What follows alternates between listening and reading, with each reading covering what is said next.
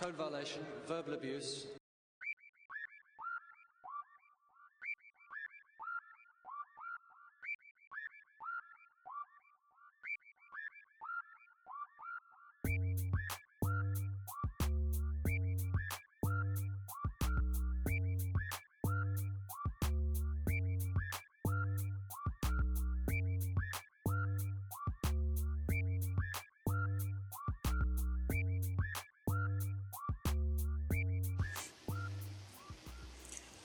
All right, we back. Welcome to Yeah, we said it. Rona's report, part one. Uh, we still here, you know. Uh, Donnell, how you doing? I'm doing well. I can't complain. Not sick and tired of being in the house, but you know, it is what it is. Relatable, relatable for everybody, um, except Florida.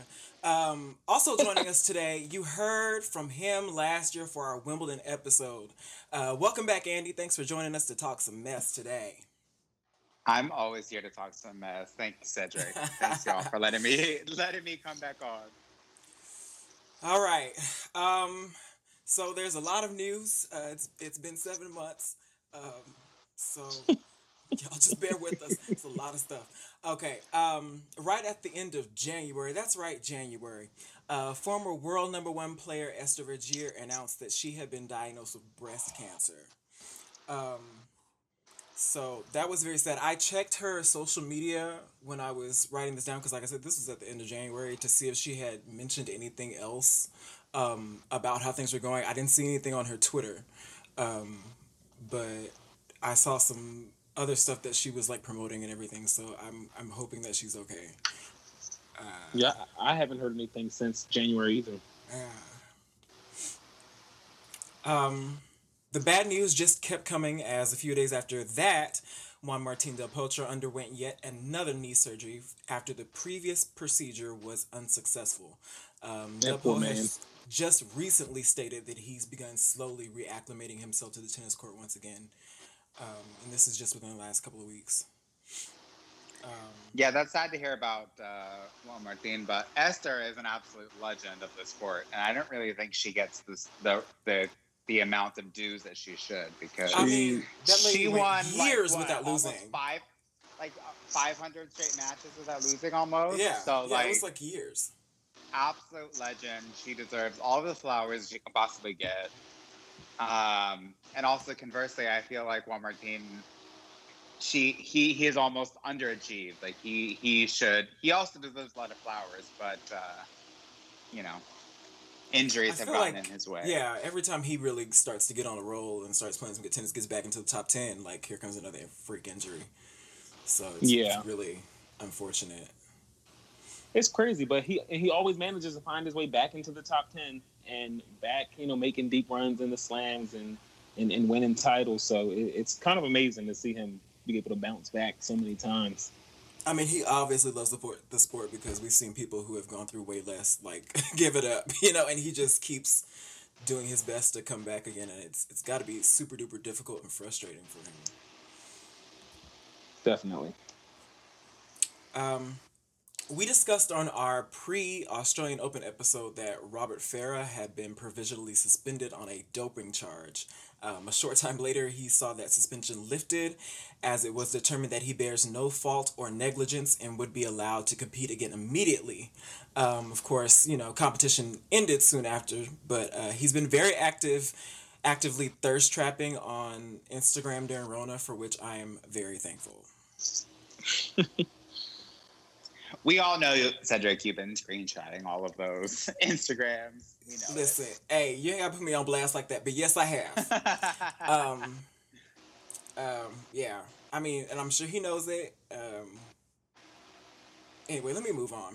Um,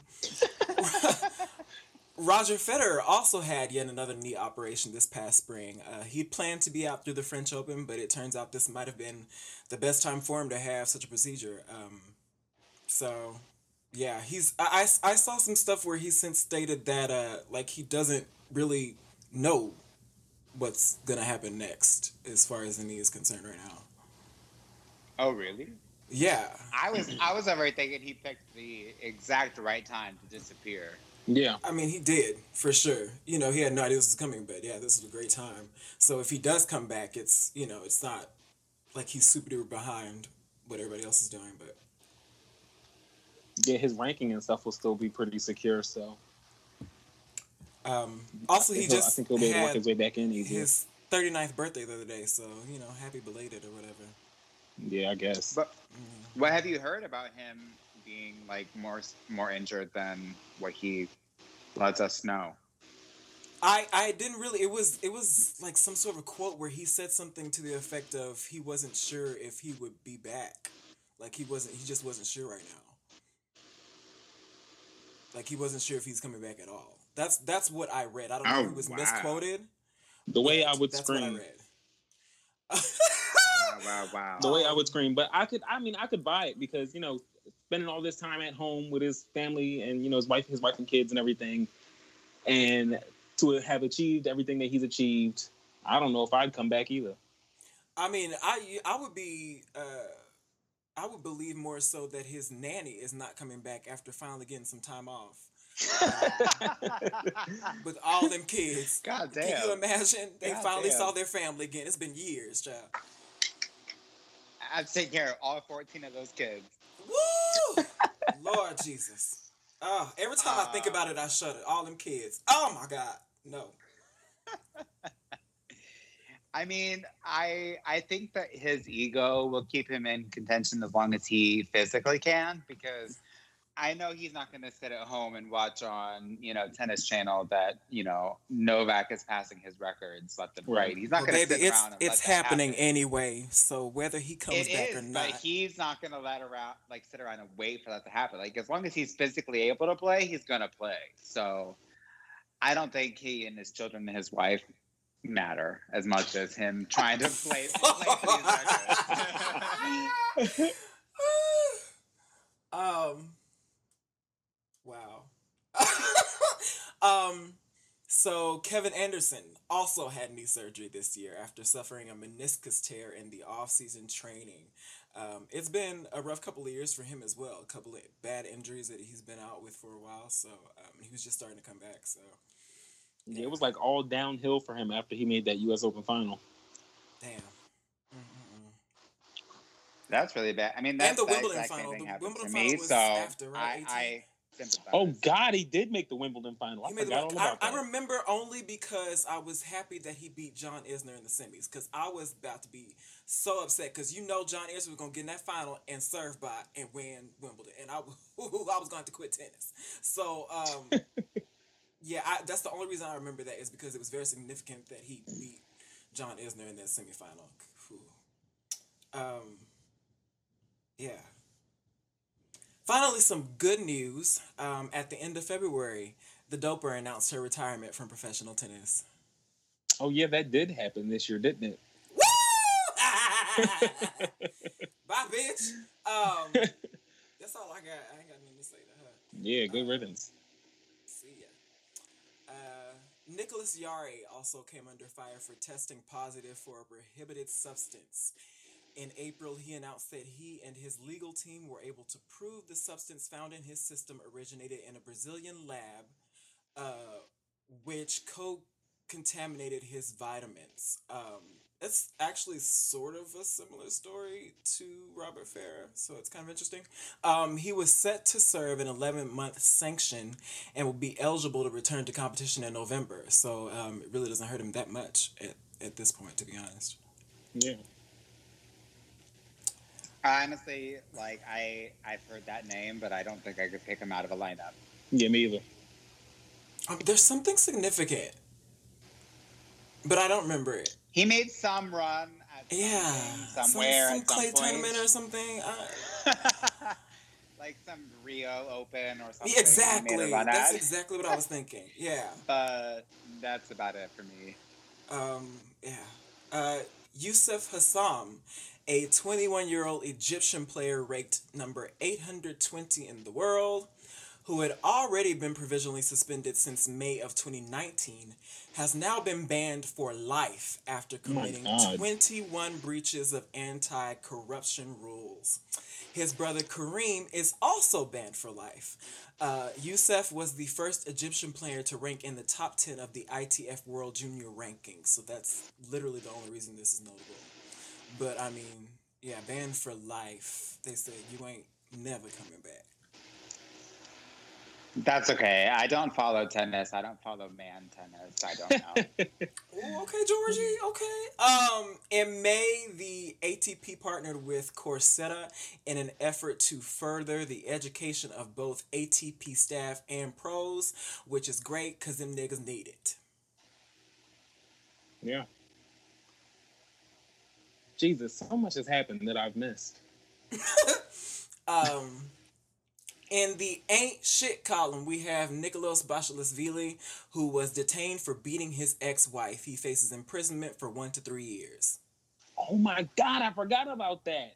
he did what? Yeah, detained for beating his ex-wife in, Oh in Georgia. goodness. Yes. Wow. Yeah, that definitely did happen. I forgot all about that. Wow. I don't think I, I don't think that reached my my brain. I had no idea. Yeah, he came up on my Instagram feed today, and I was like, "How am I following him? Why would I ever do that? I don't." Uh, you know, but I quickly unfollowed. I fixed it. I feel like he was he has like tried to pull like one of the George cards like to thirst trap on Instagram a few times, and I think I've fallen for it more than more often than I like to admit. Okay, Uh, so you just gonna keep pulling my card like this today? Uh, I, you invited me for a reason. woo! Okay, that's probably why I was falling. Um, Luca Pouille announced that he was uh, to have right elbow surgery after not being able to serve without pain for some time, so he's also out. Uh, okay, nothing. Okay. Uh, Sasha Zverev confirmed during his stint with uh, UTS that his trial basis with uh, David Ferrer has ended, and they will be working together at least through the end of 2020. Apparently, um, they work really well together, so that's it's kind of cool, I guess. that strikes me as an odd pair, to be honest. Very. It does, very, right? Very. Right? because Zverev like has the reputation of being someone who doesn't really work as hard as he should, maybe, and doesn't really deliver. And David was always someone who kind of overperformed for A workhorse, where he yeah, was for at. real. Yeah. Right. I don't know. Maybe that's maybe that's why he has him. Someone maybe he wants somebody to try to push him a little bit more. I guess. I have no idea. Wasn't there some other famous ex men's player that he had in his corner at some point? Was Ivan he's not Lendl? a Spanish player? Am I making Ivan this up? Lendl. Ivan Yeah, yeah, he had Lendl. Oh, it was Lendl. And Lendl That's left Right. very quickly. yeah, because he wasn't, he wasn't working as hard as he needed to be. He was like, "Yeah, no, I'm done with this." Lindo Lindo says, "No, you're not gonna waste my time out here. I'll be at the house. You either gonna work hard or I gotta go. It's not worth it." And Sasha said, "You're right. I see you. I'll go ahead and move in the third round of the Open. I see you." again, Yup. again and again and again. Um, speaking of UTS, so we were talking about this before we started recording.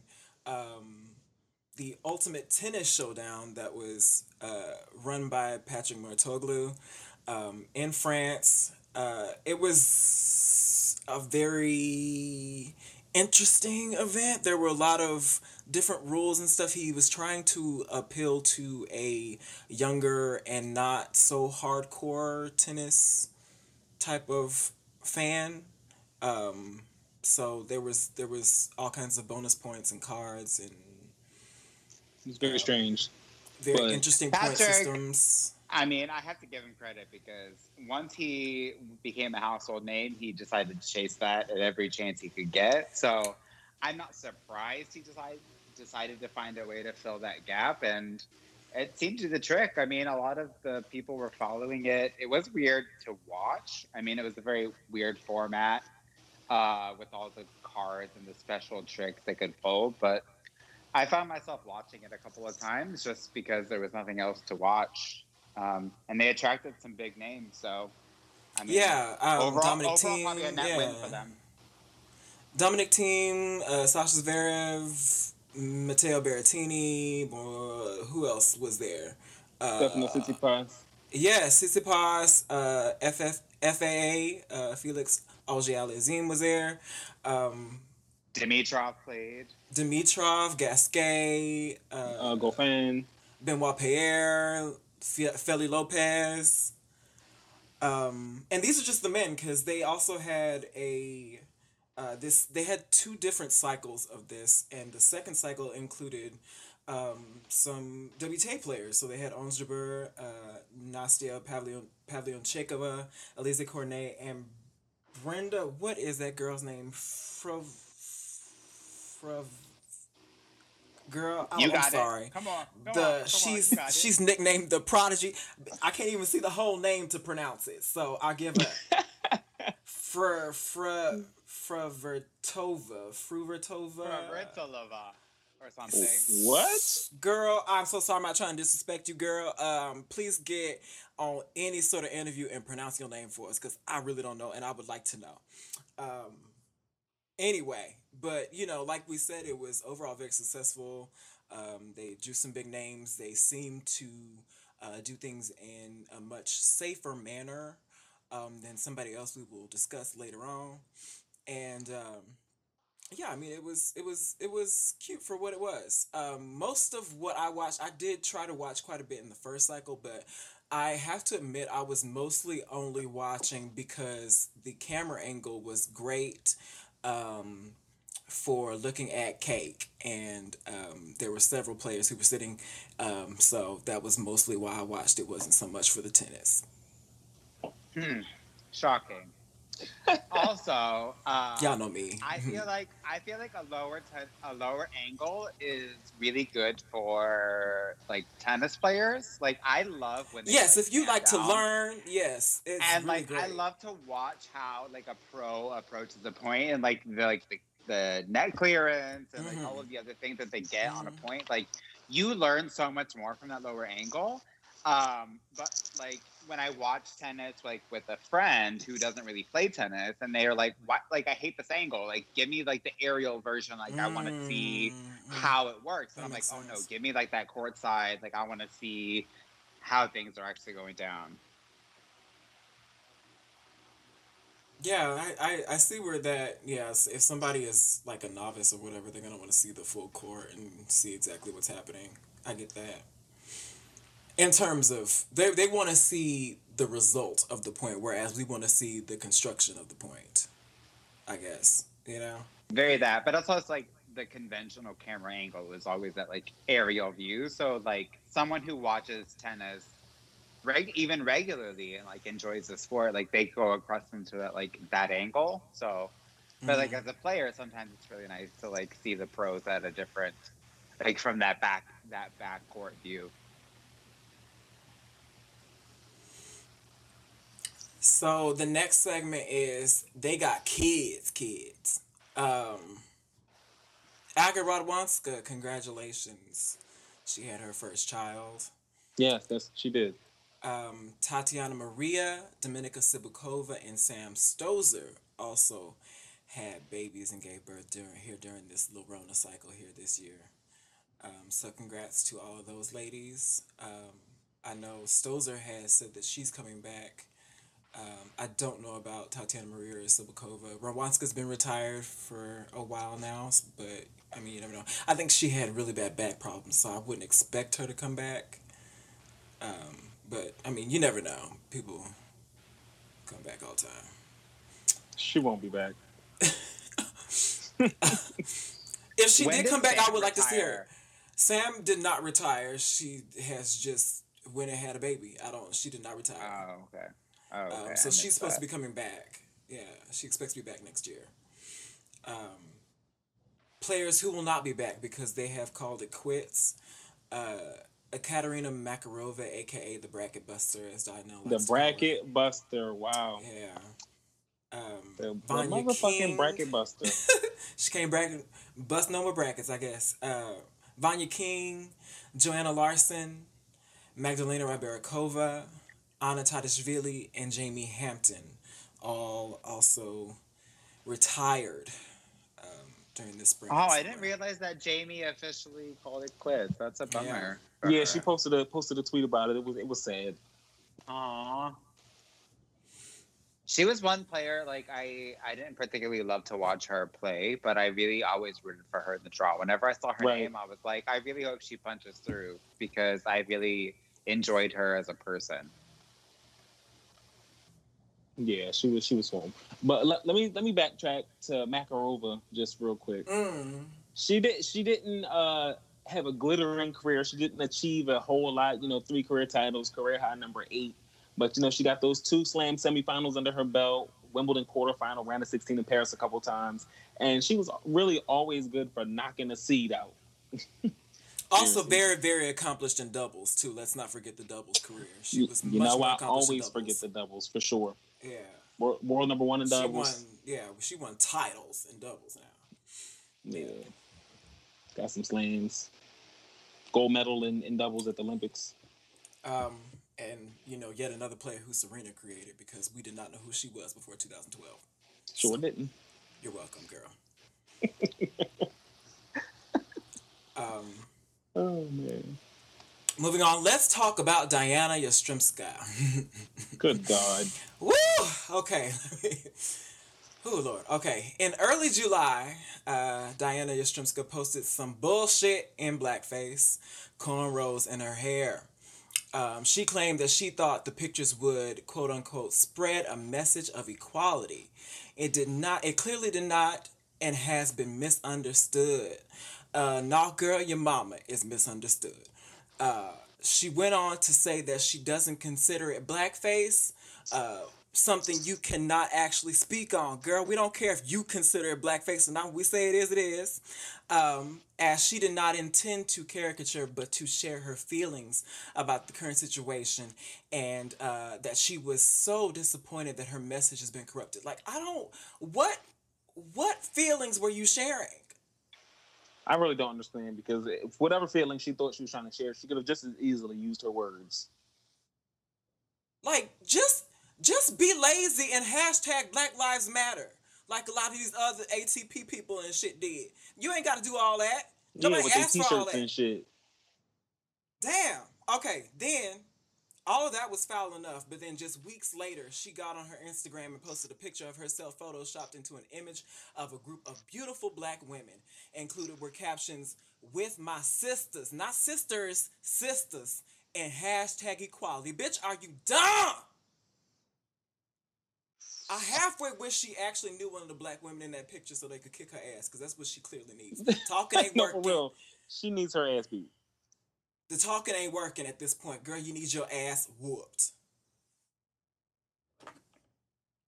It was it was odd that she received so much. Uh, I mean, there was a lot of hate directed at her that was op like fair, but like there was a lot of constructive like feedback under those posts that she had posted originally, and then for her to like kind of double down on it was and like kind of play the victim, not even kind of to be that victim was a little bit uh repeatedly tone deaf from her, which was extremely disappointing. Like when she get called out publicly one time for one thing, like it- to double down and do it again and again. Exactly. Was- because I mean, was- as stupid as it upsetting. was, you know, as stupid as it was, like we we probably could have kind of almost let it go at least. Like we could have, you know what I'm saying? Like Right. not all the way let it go, but we could have kind of let it go at least. But then, like Andy said, to double down on it and do some more bullshit, and now it just it, it looks very very intentional, and it looks like you know exactly what you're doing.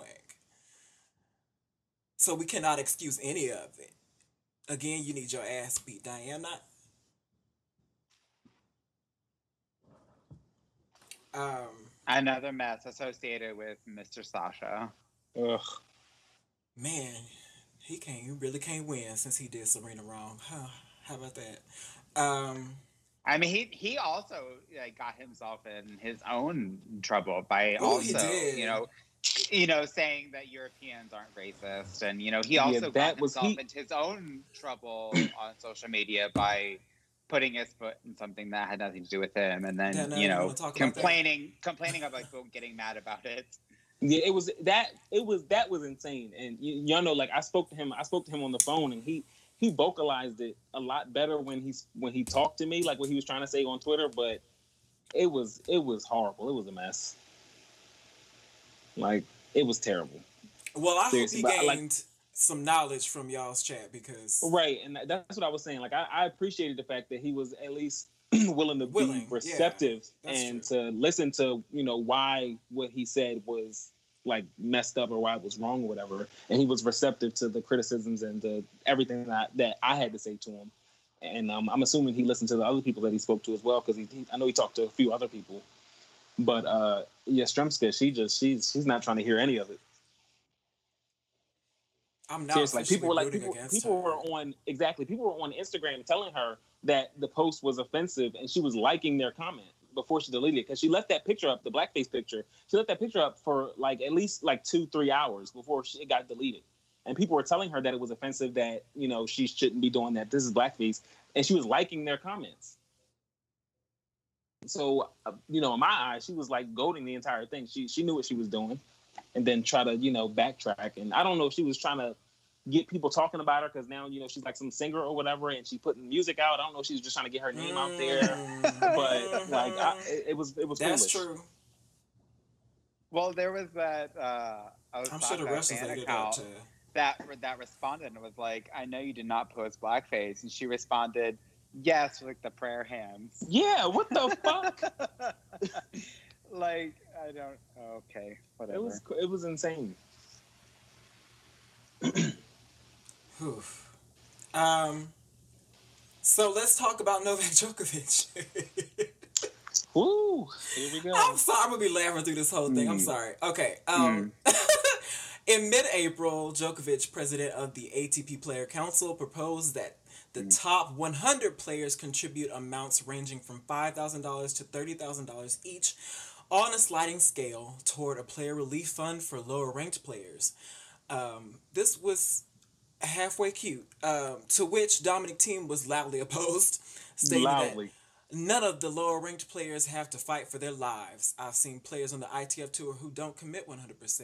Many of them are quite unprofessional. I don't see why I should give them money. Mm. Um, mm. Continues to get trasher. He's like, I don't, they're all like fighting for the top spot in the trash bin. Okay. I don't um, know. Was he was he being shady at like those players, or was he like trying to insinuate some sort of like larger gambling thing? Because you know that's like a big thing in ten, like especially the Yeah, the the lower tournament men, yeah, with the men, yeah. So Uh, he- I don't know if he's being like these players aren't giving their full weight because they can make money elsewhere. Or is he really just being like these players just are in it to win twelve thousand dollars a year? I don't what, what like I don't understand the point. I couldn't tell you. I Yeah, really don't couldn't. It was a mess. Because if, if you would you would you would assume that if these players were actually able to make it up to these like you know main draws of slams that they wouldn't be throwing matches at this international event in like Venice in the first round and qualifying like you know what I mean like it like it just seems like it's uh an insinuation of a of a different you know reality than what is really being portrayed at the surface. Yeah, it, it's crazy. It, you you know you would think it would run through his it would run through his head that you know there are rankings in tennis for a reason. There can only be a you know x amount of people at the top of the sport. If all of those people were at the top of the sport, then Thiem wouldn't be. You know.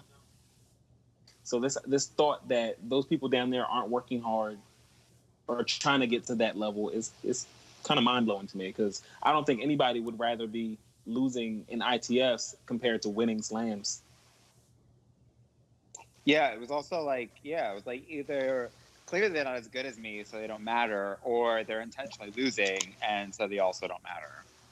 Either way, I'm Dominic Thiem, and I belong in interview room number seven. So Mm, mm-hmm. Mm-mm-mm. Okay, and then like right after that, Novak was on Facebook Live with some other Serbian athletes Oh my God. and was quoted as saying, Personally, I am opposed to vaccination, and I wouldn't want to be forced by someone to take a vaccine in order to be able to travel. But if it becomes compulsory, what will happen? I will have to make a decision. Um, I, yes, I, Cedric, created the name Novax with two X's in place of the K.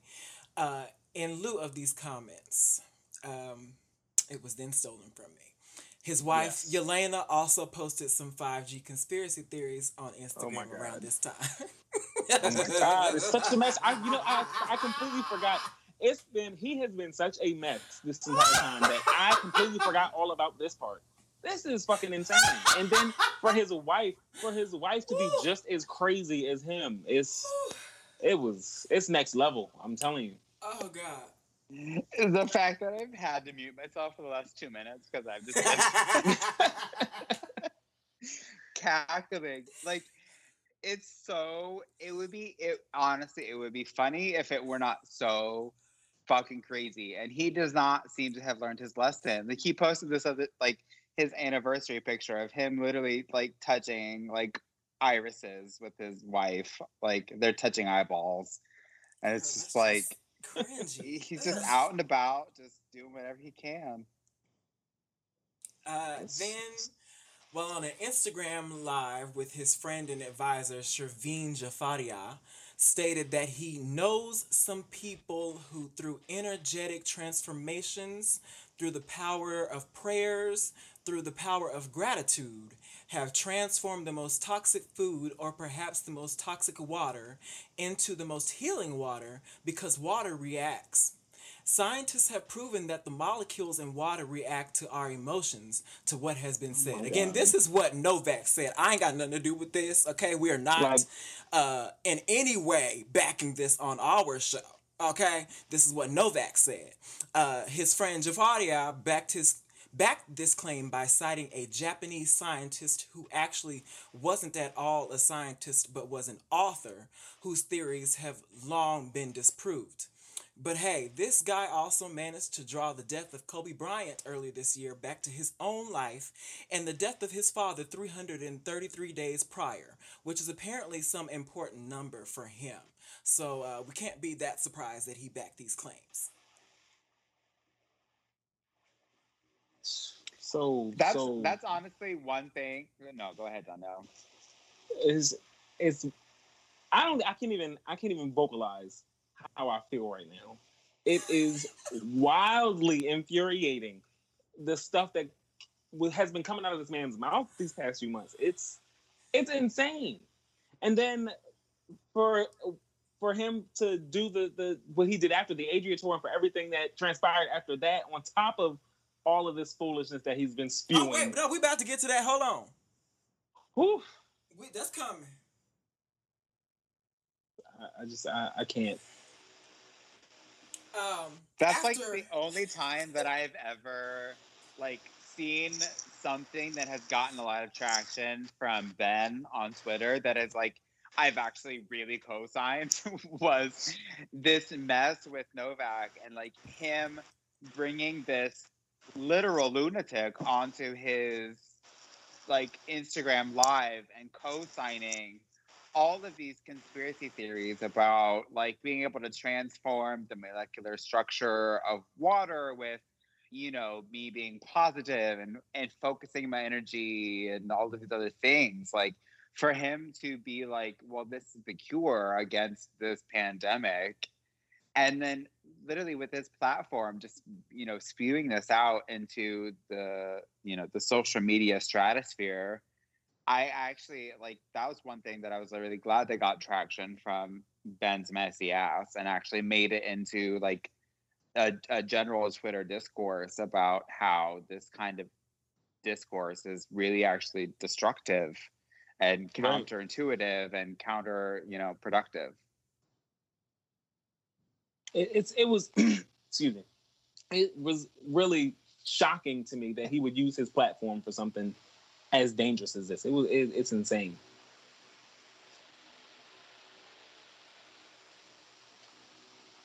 Well, after all of this, Novak then held the Adria tour, and uh, he promised He promised the tour would adhere to local guidelines. Well, the test determined that was a lie.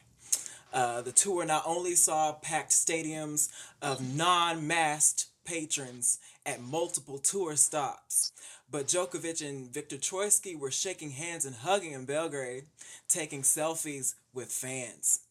Then Novak, Dominic Thiem, Sasha Zverev, and Grigor Dimitrov were all filmed partying in a packed nightclub that weekend. Then they got to Croatia Shirtless. where there were shirtless, you right, shirtless. Then they got to Croatia where there were no lockdown measures, so no one was even advised to, you know, distance socially. But here comes Grigor with the positive Rona test, swiftly followed by another positive Rona test from Borna Coric. Then here comes Viktor Troicki, Novak Djokovic, and his wife Jelena with three with more positive tests, as well as Troicki's pregnant wife and Grigor Dimitrov's coach and Novak's co-coach and former Wimbledon champ Goran Ivanisevic. Novak's father then tried to blame Grigor for all the positive tests. That poor man. Woo! And then Novak stated a couple of weeks later that he felt as if he was subject to a witch hunt.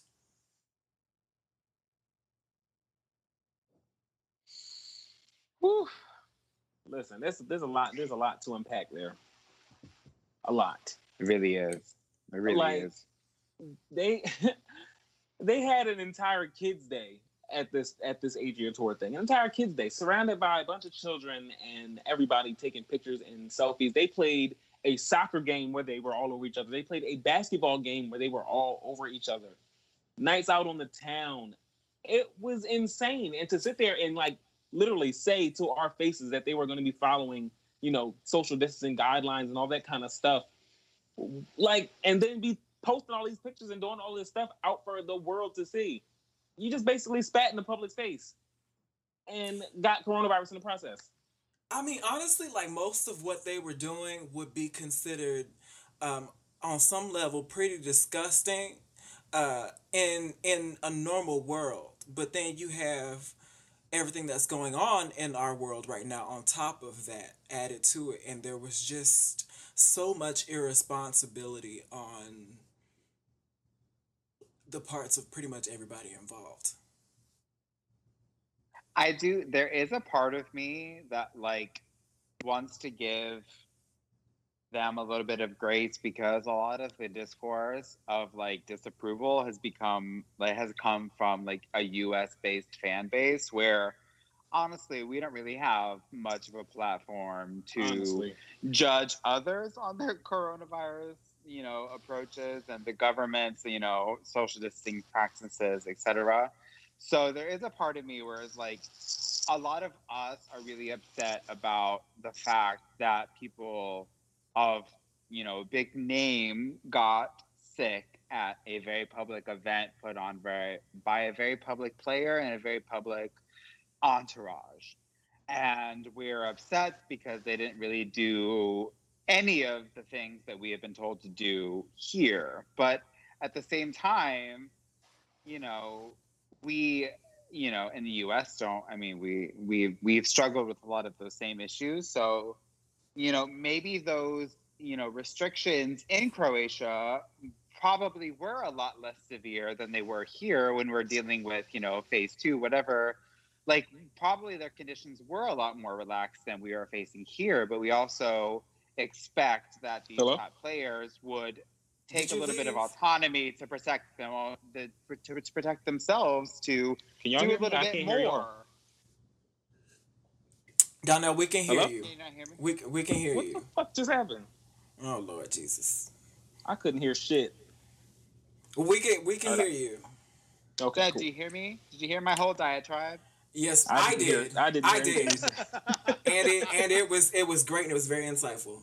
Because I was Okay, going cool. off and I was like, y'all are being silent, and I don't know if y'all being like observant and like respectful. If you guys just silently disagree, I wasn't sure. I didn't hear a word of it. I heard it all. I, but I just you know I was just I was listening. I was taking it in. Basically, Donna, my point was that if you can hear me now, can you hear me now? Yeah, I hear you. My point was essentially that uh, we here in the U.S. have fucked up so much that we are a little bit like like sensitive to the point where it's like yeah crazy so it's like maybe in eastern europe the the the the restrictions might have been more relaxed than we're used to here but that does not excuse the players from taking their own initiative to protect themselves and the the, the health of all of the other players that they're inviting to these events into Right. an environment where they're subjected to a crowd full of people and a crowd like we're doing full on like meet and greets and we're doing signing events. And you're like of course I'll hold your pen and sign your poster and hand it back to you. And like all these other things where maybe if they had been a little bit more cognizant of the the ramifications of that it might have been better. Um and obviously they should have done better because they didn't do enough to protect themselves uh but that was my that was my soapbox Right. My my whole thing, my whole thing is even if even if the restrictions there were, you know, a bit more relaxed, I just I feel like they couldn't be as relaxed as it looked. Like it was it was insane. Like for them to have so many people there and to be doing so much like face to face and all that touching and everything that they were doing, it was insane. And it really it, it really drove me up a wall. And, and for them to sit there you know, trying to defend it as it was happening, then to start apologizing after the fact, saying, you know, they should have done this and shouldn't have done this. It's like, I'm gonna hear that shit now. Yeah, you sick, you deserved it. that's exactly it it was the it was the indifferent approach while it was happening and then the like the defensive part of it once it like people started testing positive it was like well you were you were very sure that it wasn't going to happen and then it happened and now it's no one's fault it was no, it's it's for Grigor me. Dimitrov's fault apparently. And that Yes. that that made me so mad. That made me so mad that they were trying to blame that man because that man spent this in the entire time before. I mean, we toured, literally in saw. quarantine. Yeah, we literally he was saw on social himself. media. Yeah, he was by himself, and he spent you know his entire time in the United States quarantining. Didn't do anything. He gets there, gets sick, and now all of a sudden it's his fault. Bullshit. Novak's dad talking about sick. yeah, talking about we don't know where he was before he came here. Well, nigga, we don't know where you were before you got here either. Like, what were you Exactly. doing? but they could have known they could have tried to know but they didn't Yeah, because they didn't care. That's the whole point, right there. They didn't even try to check. Shoot, and then freaking they went they a few weeks later, America wants to have their own you know exhibition in like Atlanta or whatever, and Tiafoe tests positive. like what? those Did men he- could not. Those men could not get it together. he also played feeling sick and feverish Right. Yeah, I, I, I, didn't see his match, but I saw his interview, and he said that he wasn't feeling well in the interview. Hello, like Stupid. Can I just say that I literally like hit on a court next to him, like literally maybe 10 days before he came out with that. I was like, oh my God, really? Francis, what is your deal? It's fucking terrible. I mean, like what's going through their heads? And mind you, the women, the women had had exhibitions this whole time too, but none of them got sick. At least you know they at least they didn't disclose that they did. But the men were just rampant with this yeah. I didn't see terrible. any. The the women had some in Charleston and all kind of stuff, and I didn't see anything about the women getting sick, like at all. The only thing I saw was where Danielle Collins got shut out at you know at World Team Tennis because she broke protocol. She left.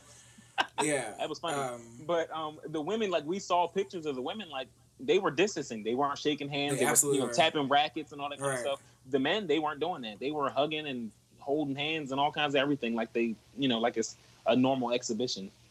Stupid. I need one of you to like call Billie Jean because I am blocked by uh, World Team Tennis and I don't understand why. World Team Tennis of all Twitter I- accounts. Of all, I, I, I, I support you, Billy. What, what's the deal? Why am I blocked?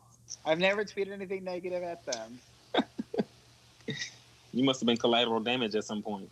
I barely. someone help me. Any of the listeners, please help me. Um, I, there, there were some. Uh, do you want to talk about the other exhibitions? There was, um, you know, the Murrays were. they put on two different uh, cycles of their exhibition. Oh, that British thing.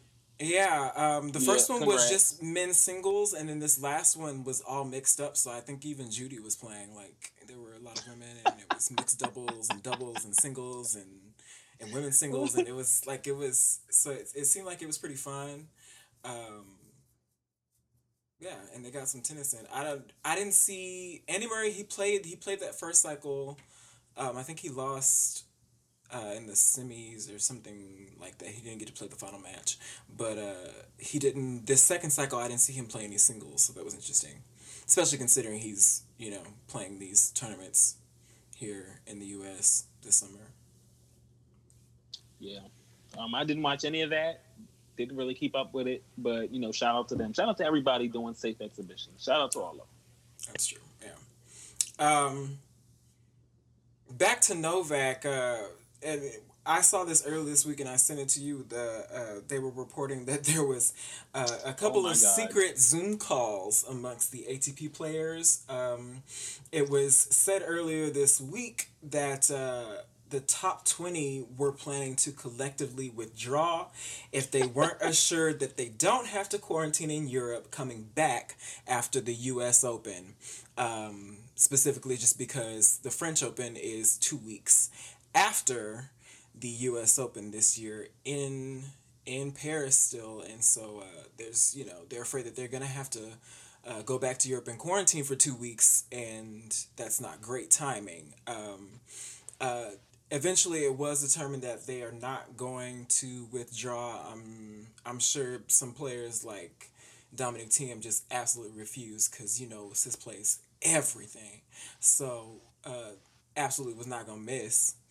Um, but for now, Novak is the only of the big three still left uh, on the players list for the U.S. Open, with of course Roger being out with injury and Rafa um, choosing not to travel to America. Um, Uh, low key shocked about Rafa not playing, just a little bit. But also Yeah, I'm a little bit too. surprised at the same time. Also not surprised at the same time. Like I figured, you know, like I said, um, like I told y'all earlier before the show, I figured the players would have to choose between New York and Paris, and of course Rafa would choose Paris.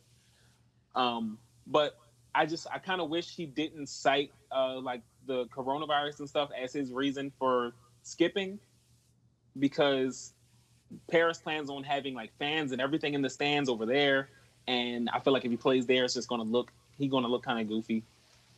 Um, but I mean, it is what it is, and uh, yeah, Djokovic I has been think- I think citing the coronavirus is an, a very, you know, appropriate, you know, reason because, you know, when you consider the way that Europe has handled the virus compared to the way that we have, it's. I mean, obviously New York is a very different spot than a lot of other places right now, but you also can't expect Rafa to try to defend his U.S. Open title and then go quarantine back, you know, Right. in the, the EU for two weeks without being able to train. Because from what I'm hearing is that these players are literally going to have to like be in a room for you know once they get back until the results come back. So you know, I can understand why a lot of these players like Svitolina or Bertens or Nadal are like, you know, I have a much better chance on clay. Why am I even going to risk it? right. And you know, some of these players that go to the U.S. they might test positive, and you know, here I am with a wide open field to a U.S. Open or a French Open final. Who knows? Yeah. It's, it's going to be an interesting end of the year, I'll tell you that. I just um, crazy. Speaking of Rafa, do you, since he's your favorite player, do you want to talk about uh, him uh, with these Black Lives Matter posts and how he's hiding people's comments and shit? Do you want to talk about that? Uh, that was so weird. And my listen, I, I I don't even know what to say for real, real. It's it was very strange, and I'm almost 100 percent sure Rafa doesn't actually tweet from his account. His team does that. So I I feel weird, you know, saying it was him doing it, but he definitely faces the blame, even if it was somebody that that was that worked, you know, that's worked part of his team. and it, it it's very strange and very shocking, and I don't understand the point behind it. I really don't get it. Seriously, especially after you know, sort of you know, like kind of, sort of, kind of vocalizing your support in a way, and then Very like lazily. yeah, Did the like a, like exactly like a lot of like a lot of people. And then um i don't know hiding links to to petitions and and and uh charities and stuff like that. It was it was very weird. Very weird. See, I'm also a total Rafa stan, but when did he even softly vocalize any support? I did don't, he I don't did he post the black square That's it. That's Uh, all he uh, did. uh, it was the black yeah, square. Uh, Yeah, that's what I'm okay, talking about. Okay, so so my question remains: When did he even softly advocate for anything? You know what I mean? Like, that's the only thing I can think of. right So, I mean, him disabling comments, even if it was just his team, it, I mean, it was probably his team that posted the square too. Then, so it's like, so where did Right, he true. actually, you know, that's all. All of them are to blame for not doing Yeah. enough. it's weird terrible look Um, the U.S. Open withdrawals sort of started and were spurred uh, by Nick Kyrgios, um, who has been involved in quite a bit of ATP drama uh, over the last couple of months. Um, it's pretty much been him versus everybody on the ATP.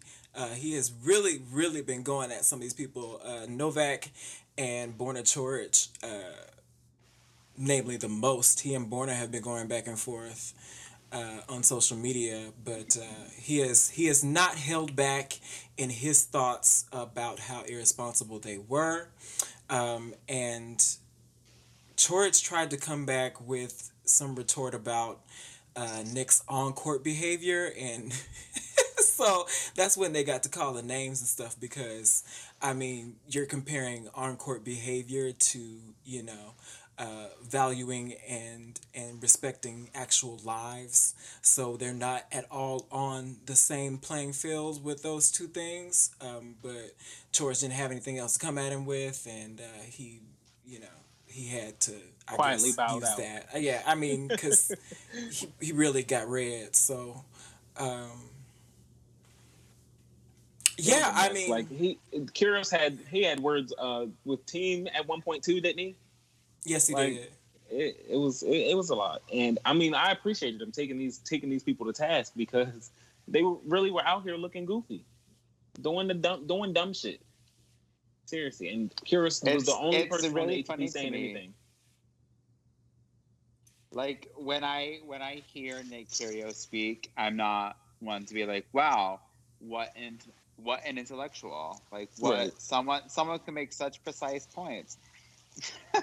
so it's so funny to me to see him out here on Twitter, just like calling people dumb and donuts and albatrosses and just all sorts of waterfowl, and like no one can come at him with anything else because all of the points he's making are completely valid.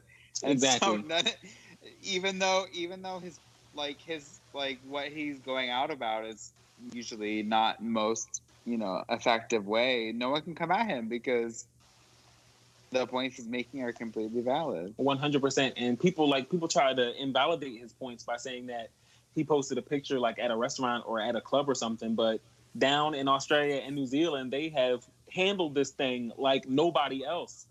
they are perfectly fine to go out and and you know have a good time. Yeah, I saw it's some shit completely- about New Zealand completely today. They doing really well. Yeah. Yeah, they had what they haven't had a case in like hundred days or some shit. Yeah. A hundred days without a case. Chuck, can I you wish. Hmm.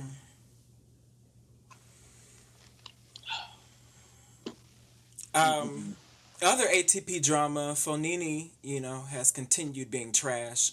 Oh my Uh, god. Yeah, I mean, earlier this year I saw something where he uh, talked some shit about Jannik Sinner and said that he wasn't convinced that that was going to be that Jannik Sinner was going to be a good player yet or anything. Um, he mentioned his uh, comeback plan for his wife Flavia, Did y'all see that? No, wait, a comeback, a comeback, comeback plan for her. Like she's trying For to come back her. tennis. For her to come back. She better sit down somewhere and raise that child. Listen, um, you know, Flavia is Flavia's not that old, and uh, the last time she played, she won. So uh, That's true. she might. You know, I, I I was very shocked that she even retired when she did. So I, I was surprised it. she retired too, but I don't see her coming back. Like, all. it's been five years at this point. to- I mean, it's been like- eight for Kim, and she came back. But like slam, like Kim won some slams. Like is Flavia trying to come back and like? I mean, she won. that Flavia one, won but, a like, slam, okay? A- like, let's okay, let's not like, it's and kind- and an Indian Wells title. Let's not take that away from her. No, I'm not trying to. But she's trying to make to come back to make a like quarterfinal in Dubai. Like, I mean, what okay, is she so coming here's the back thing. for? The first time Exactly. Kim came back, Kim only had one slam too. So let's be real.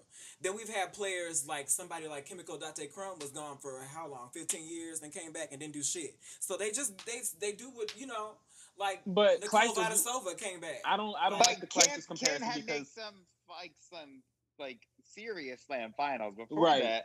Right, You know, Flavia came through a very soft draw to make herself some money, but it's not like it's not like she was like winning these year-ending titles every year or anything. You know. I mean, it was Kim though.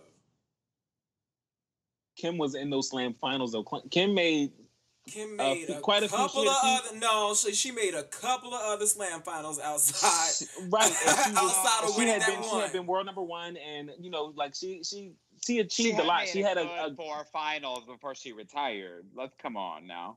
right, and so and comparing that to Pennetta, who, you know, that was her maiden slam final where she got to play uh, Vinci.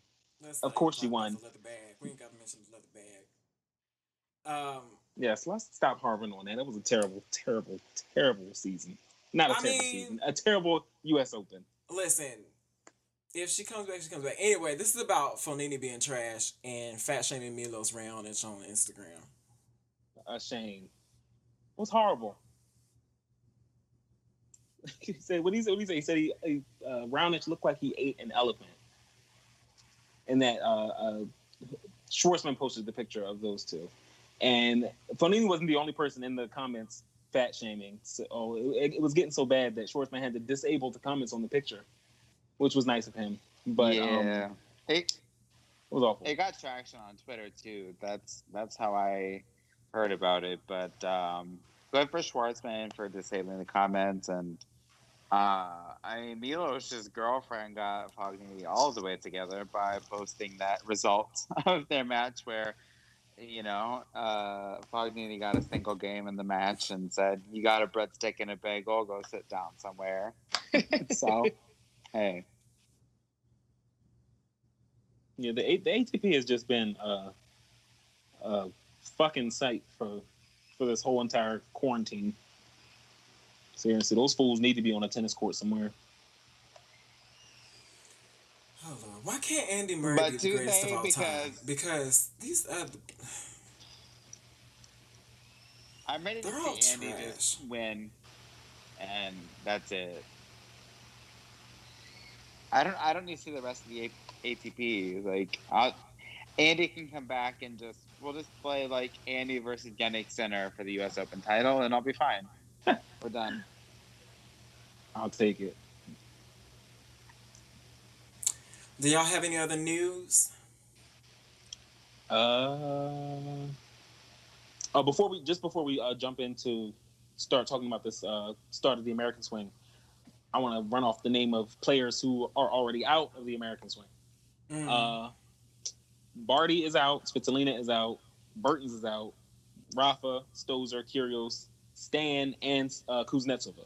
So they're not coming to America at all. And just in that, and those are those are only the people who have pulled out so far. There's, I'm sure there will be more people. And just in this list, that's four former U.S. Open champions out. I mean, I I knew from jump that Stan wasn't coming because anything that he's posted tennis wise on social media has been on clay. So he Clay, was- yeah. clearly was not even fucking with the idea of coming here. Yeah, that, that that's how I felt about Rafa for a while too. But then he started practicing on hard court, so I was like, well, maybe he is coming over here. But then he decided not to. And also, uh, the entire Asian swing has been canned. At least China has. Has Japan been canned too?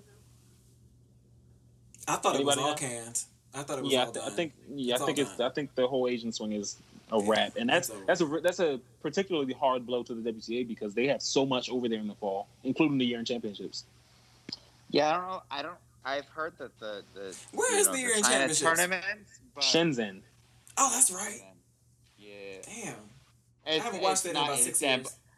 years. Honey, it's not in Istanbul anymore. We forgot. Yeah, Um, I don't, I don't know. Um, but no, I think it's only the Chinese tournaments that have been canceled. But I could, I, I stand to be corrected. But I think it's only the Chinese events so far. But so I, that? I what that leaves like two, two tournaments in Japan. that leaves like Tokyo and.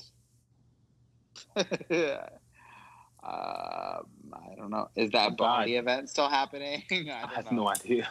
Um, You know, I was gonna say some some other shit that was about to age me, like like Stuttgart, but that's but that hasn't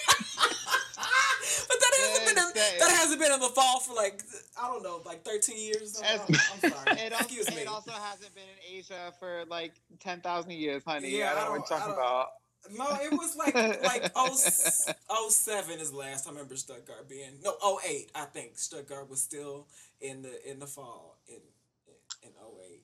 I'm sorry, Oh. I just my my my uh my my two thousands uh stats just way overriding my 2010 stats for for for professional tennis. I don't for whatever reason I could just remember everything like Big Babe era through 2010. I remember all that shit way better than I remember anything after 2010. So that sometimes my mind just does that.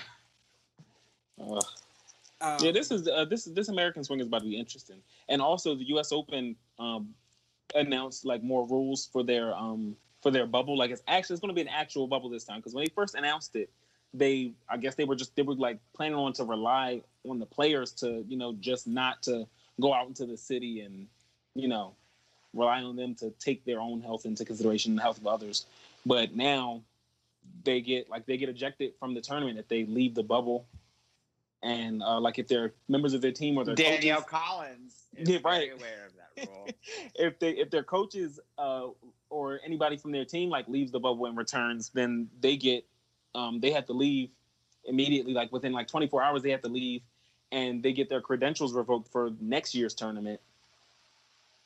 So um, I'm I'm glad to see that there's like some consequences for people violating the bubble because if there wasn't, then those people were just going to go do whatever they wanted to do. Wait, but like, was Danielle? She's literally the only one I could think of that was actually removed from an event. Yep. yeah, that's it. Everybody because I think fine. yeah, I think World Team Tennis is the only the only thing so far that's had an actual bubble like with a rule like that. I think they're the only one that's had anything like that so far. And um that World Team Tennis was interesting to see because they they were I guess they were doing their best, but they weren't distancing that much except for Venus. Venus had a mask and she wasn't standing next to these people. She wasn't touch shaking hands. It was strictly elbows and racket taps from her. It was great to see that. Listen, when you got but, an autoimmune um, disease, you cannot fuck around. Okay. Yeah.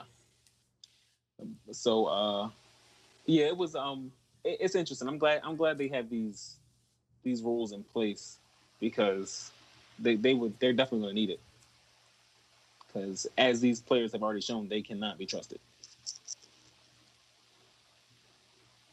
And Collins when she got ejected, she said she she didn't know that she couldn't leave or something. But, you know, she left and they told her ass to stay gone.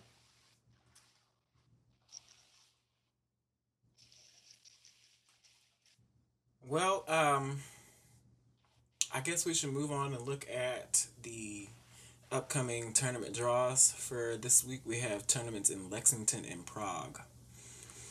Um, in Lexington, uh, of course, we have the number one seed, Serena. Um, first of all, you know what? Shout out to Kentucky Derby Open or whatever y'all tournament is called for uh, waiting until the last minute yesterday to post these draws because we were supposed to have this episode done already and I don't know what took y'all so long. Uh, I know this y'all first time doing this, but my goodness. Yeah, Uh, that draw. This draw came out so late. It was so weird. I do not understand.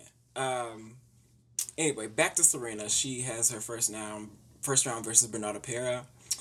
Um, the interesting, super duper interesting match in this section is a first round between Venus Williams and Vika Azarenka, um, which could be uh, a popcorn match or it could not.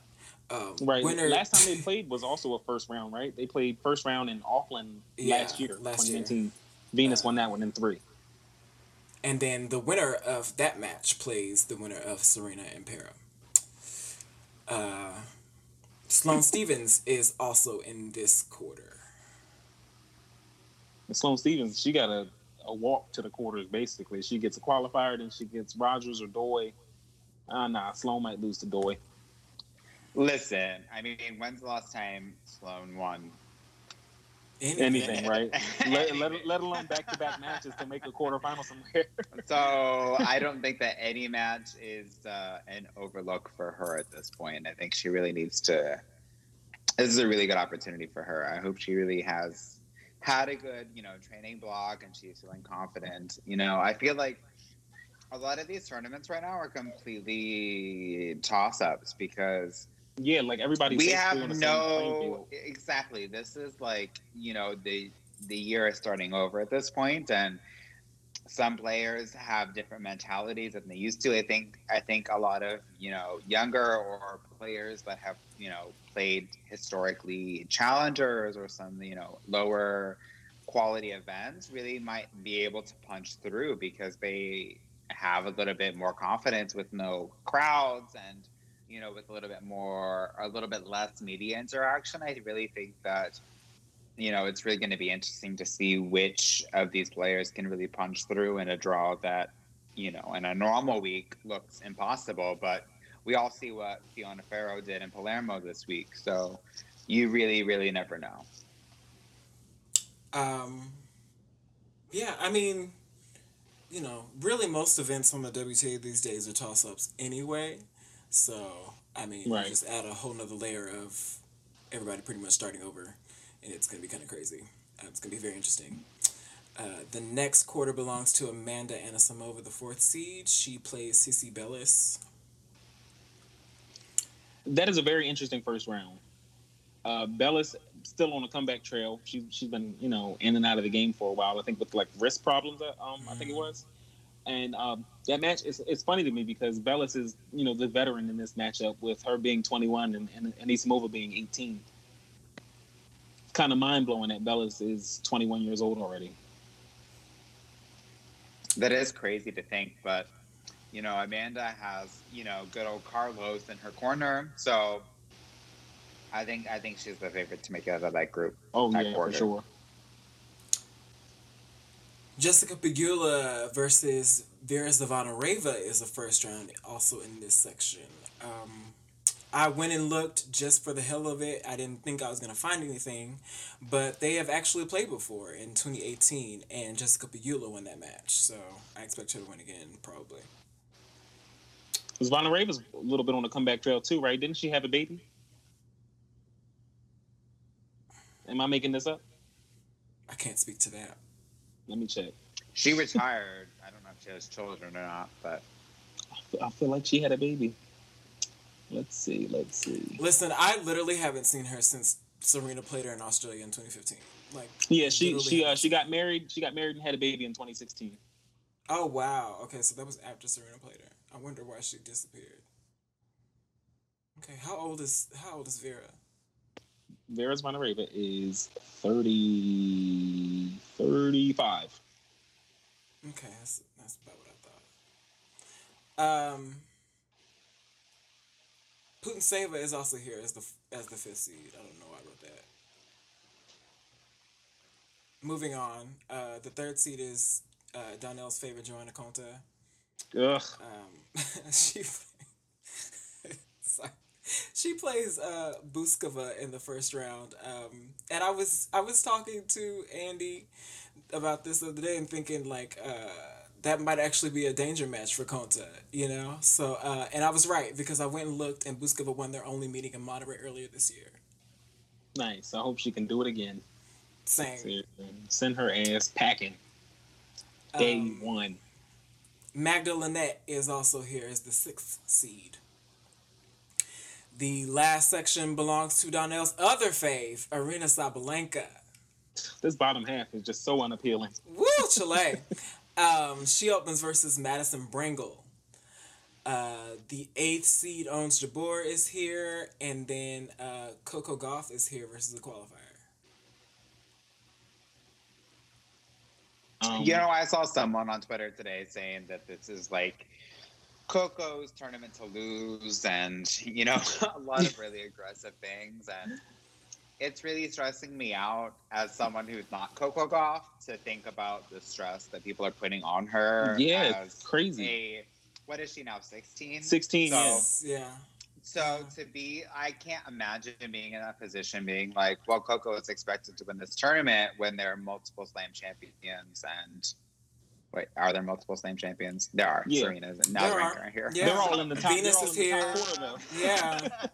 uh, so They're all in the top I mean, quarter. There, there, you know, there's some Slam champions and Slam finalists here in the draw. So to think that like Coco, this is her tournament to She would only have to be one know, of them. True, because So- they're So all in the it's- same quarter.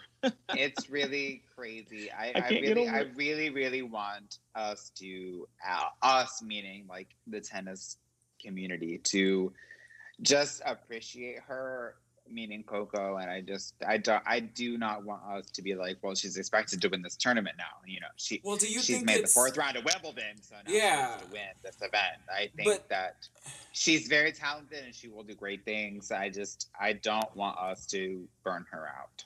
Right. But do you think that is actual hardcore tennis media and fans, or do you think that is the occasional sports fan who saw her last summer and the things, some of the things that she was able to accomplish, and now just wants to ride that hype still? Because I, I feel like I haven't seen a ton about her as far as expectations or anything of late. I think it's both. I mean, you, I mean, she caught the world's eye at Wimbledon last year, and so, I mean, I'm not, I'm not checking her pockets, but I'm sure she's getting, you know, crazy deals, whether it's, you know, some endorsements or some other contracts, or you know, even if it's like promote this one product on Instagram, I'm sure she should get a lot of money from that. So, right. I'm sure she's getting flooded with a lot of offers, and I'm sure as a 16 year old, that's very confusing and overwhelming. So I just really hope that she has a very good team around her that is able to like, keep her head in the right spot. And I just really don't want, you know, the media and especially, you know, you know, the tennis media is like so crazy and so intense and you know, we've seen it burn out a lot of young players throughout the years. And, you know, like Vaidisova comes to mind, like as someone who I saw come up and just like burn out. So That I wasn't don't so much the tennis media burning her out, though. That's, I mean, that, that that's Roddick wearing her out, but we don't want to deal with that. Um, I just don't. I just I'm really like hopeful that you know Coco was able to just tune all of that out and and let the tennis speak for itself. Is really what I'm trying to say. She doesn't strike me as the type to really be uh, To like buy into any shocked. hype. Yeah, I, she doesn't. She doesn't seem like the type to me. She seems very, even especially for her age. She seems like she has a really good head on her shoulders. She seems like she's very uh, in the moment, and she doesn't allow things to get out of control mentally and emotionally for herself that much. Um, at least not you know outside of the match. So Right. it, it doesn't to me she doesn't strike me as the type that's going to buy into a lot of that stuff. I think she has with the team that she has around her with her parents there i think they they all have uh, the right goals and expectations in mind. I don't think she's going to let any outside interference really get in. She doesn't strike me as that type of person. Right. And um, I, I was want to say on the on her, on you like you you said you hadn't heard a lot, like in regards to her hype train lately, and I I think that's legit only because of the pandemic. Because she started the year great. You know, made the round of 16 in Melbourne. She took Mhm. out Venus and Osaka on her way there. You know, it was Mm, she was it was it was gonna the, the train was definitely going full steam ahead. And um, if she can get you know if she can get a couple wins here, I think it'll be it'll be right back. Um, I think if, if she can make it to the second round where she'll she'd likely face Sabalenka, I think that would be an interesting match. Coco, girl, whoop her ass, please. Please, seriously, send her ass. No, no pressure, too. no pressure, but whoop her ass. Uh, It's really no secret that you do not tolerate Aryna at all, and I don't. Uh, I can't stand her. actively An anti. Oh, you too. No, no. You're you're also anti Sabalenka. I cannot stand her. I think, I think my issue with her is like she was getting so hyped up. yeah, like, she's the one- opposite of Coco. One, she, one uh, she- American swing. Yeah, exactly. She was- actually, she what was really it like believes in her own 2018? Absolutely, and she It was like tw- I think it was 2018, and she was. They, they were picking her to win the U.S. Open, and it was like blowing my mind. It, it was crazy. Child, she had won what, like the City Open or something. And then, like, even like coming into 2019, she was talking about she was coming into 2019. She was Open. talking. uh, She was talking about winning a slam, and she had never been past the fourth round.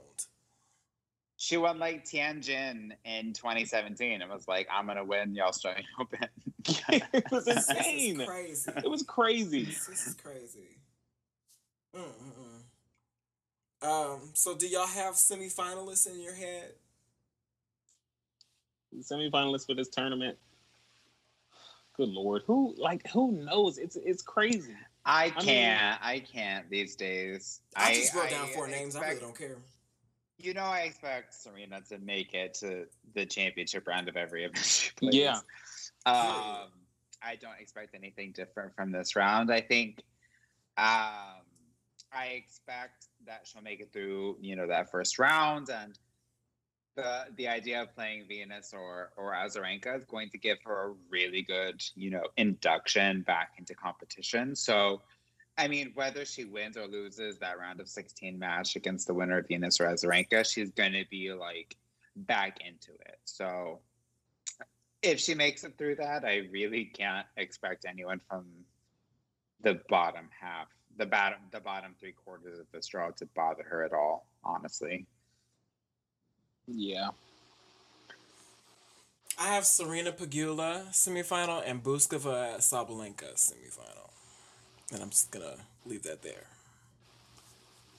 you know, Jessica Pegula is someone who I saw play for the first time last year here in DC. I watched her make it to the final, and you watch her play, and even when you're watching her play live, she does not come across as someone who you would pick to win any match because she's she's just very you know you know like win ugly and she's like wi- there to fight and she knows she's like if she has to win 18 16 in the third set she's there to win it. And like it, you know she very well could make it through that part of the draw. She's like she's really impressive to watch when you watch her win and it's like how did she even I, I didn't see her hit a winner this whole match how did she win but it's really like she's really impressive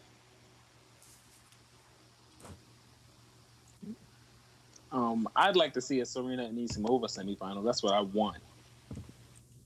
Just because I, I want Amanda to go as far as she possibly can without. The number of times that I have watched that Auckland semifinal just to like give me some like I just need some sort of positivity in 2020. Like like let me just I've had a bad day, let me watch that semifinal like a cleanser.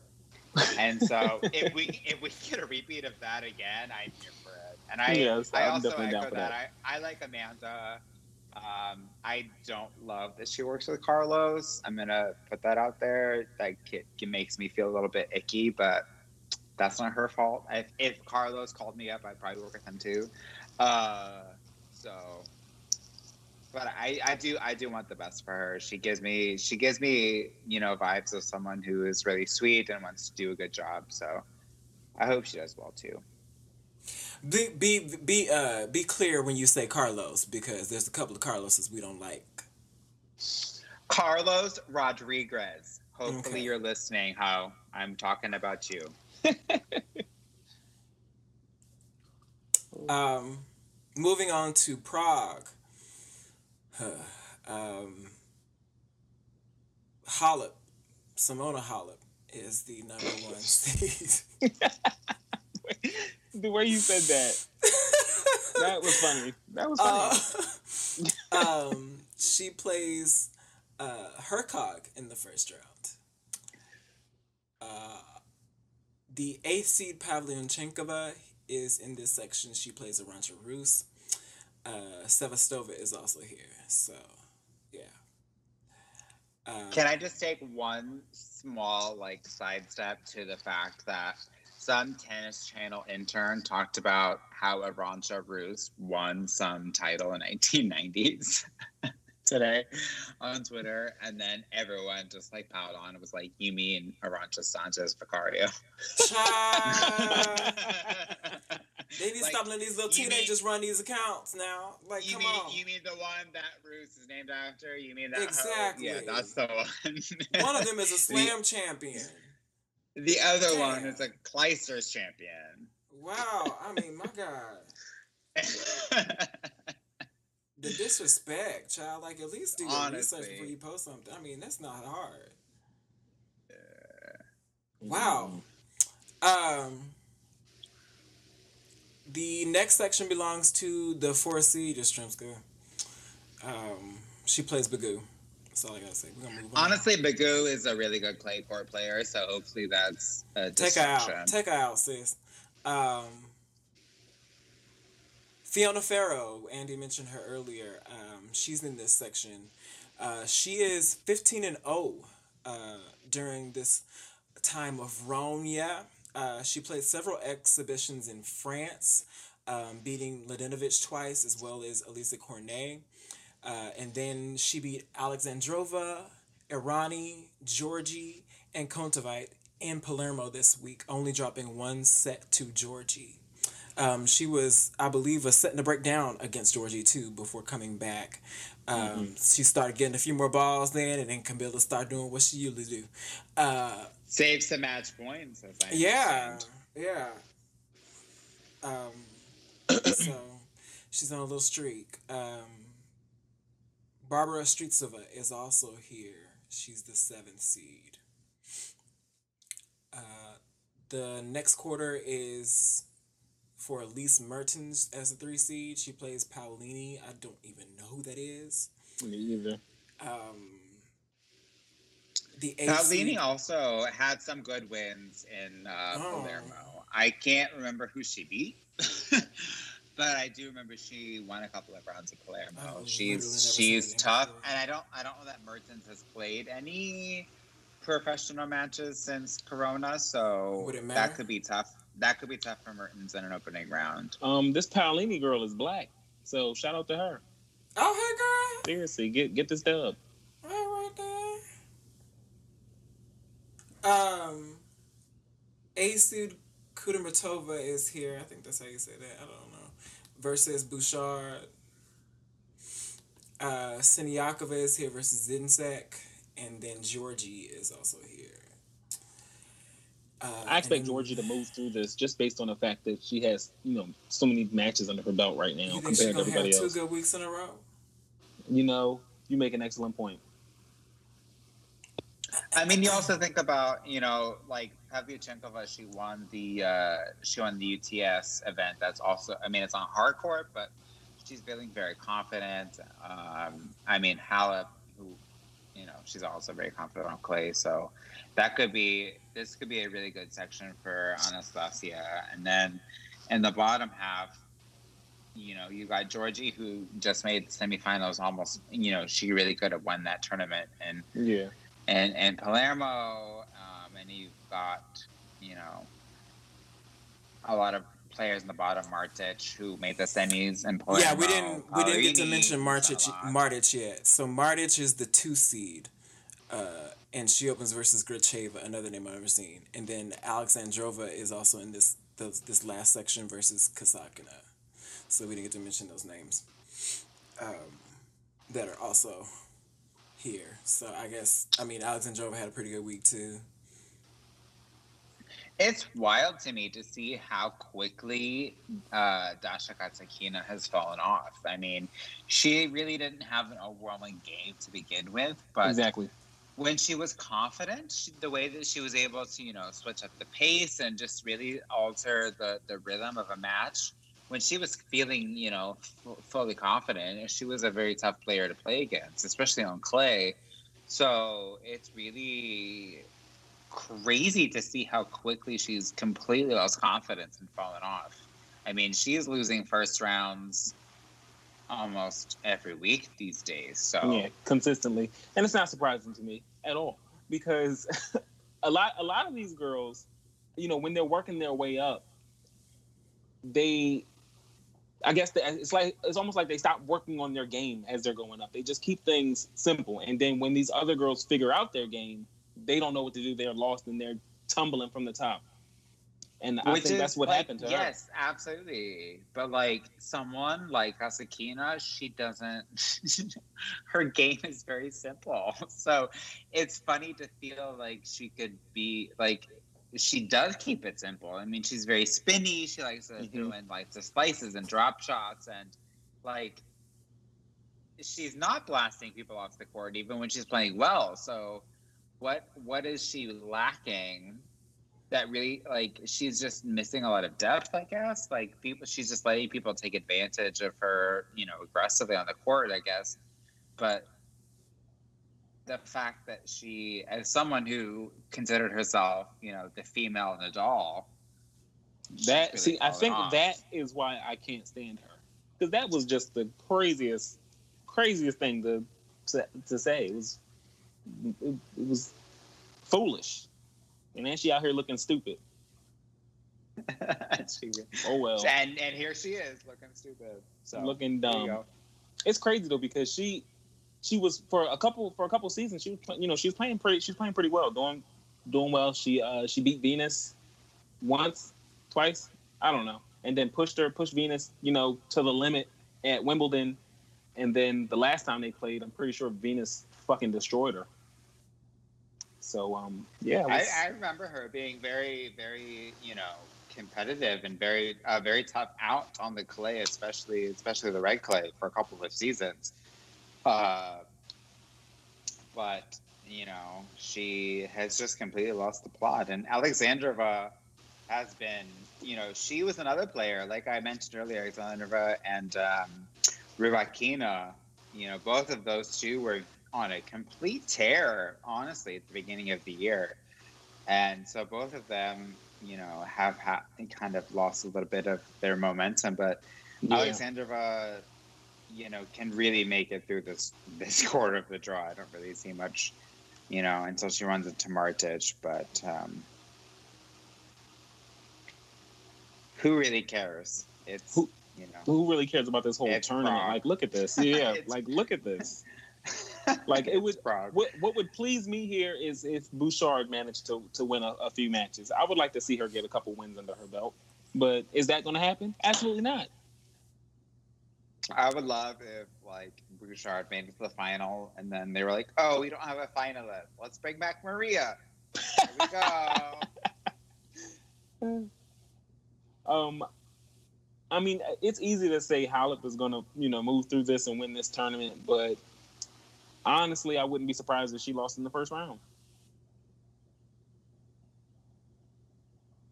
Like, I want her to do that, but then I'm like, if she loses in the first round here, she's gonna like win the French Open. Like, that's just how she is. so, like, let me just get like a couple of third rounds each way, and we'll call it even.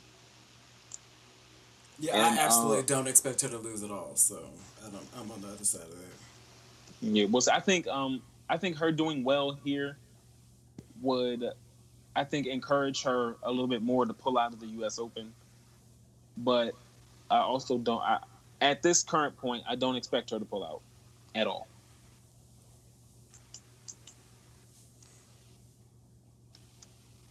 Like I, I feel like she'll find she'll find some way to to make it to make it to both slams without without her quarantine process. The the, the top players are going to figure it out.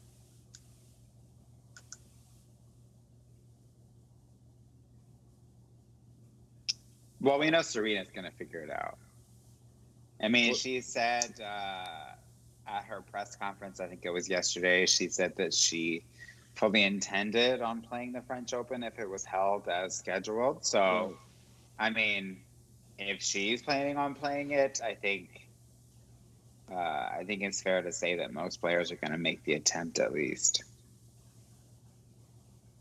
I think I think it's a little bit easier for Serena, just for the simple fact that she's American, so she's already here, and either way, she would have to like go through that quarantine process. Like if those European players So- decide not to come here, then they would have to, you know, they wouldn't So, have to. so why the hell is. Patrick taking four commercial flights to get here to Lexington? Weird, right? Serena, Serena, and Patrick both make more than enough money for him to fly private. Yeah, that was weird. So why is he taking four commercial flights to get here? Very weird. I that part is like, I, I don't get it. She said that she was very neurotic about it, and she was very concerned about the whole, you know, isolation thing. And here comes Patrick off of several international flights, and There has to be there has to be some kind of explanation to that. There has to be because it doesn't make any sense. Like I want to I, I, do, I do not doubt that they have it figured out, but me as some you know random person who has a Twitter account and very skeptical. I don't know. It's very strange. But good luck to everybody. Most of them, at least. Honestly, good, good luck. To, go- honestly, good luck to everybody. I don't. I I do not want. You know, I do not wish you know poorly on anyone except for Justin Justine Nennett, but um, I do not wish poorly on anybody, and I do not wish anyone to catch this virus. I hope everyone Oh yeah, for the for, for the sake of the tennis tour and the, for the sake of all these players and anyone who's around i really hope this is successful because a lot of these players need this income and they need this engagement and these matches and these wins so um, i really hope it's able to continue as successfully as and as safely as possible yeah, I really hope. I hope things go off without you know without a hitch. Like everybody comes in, does what they're supposed to be doing in regards to their quarantining and all that kind of stuff, and we just move through these you know few weeks and and get the season back rolling and you know go from there.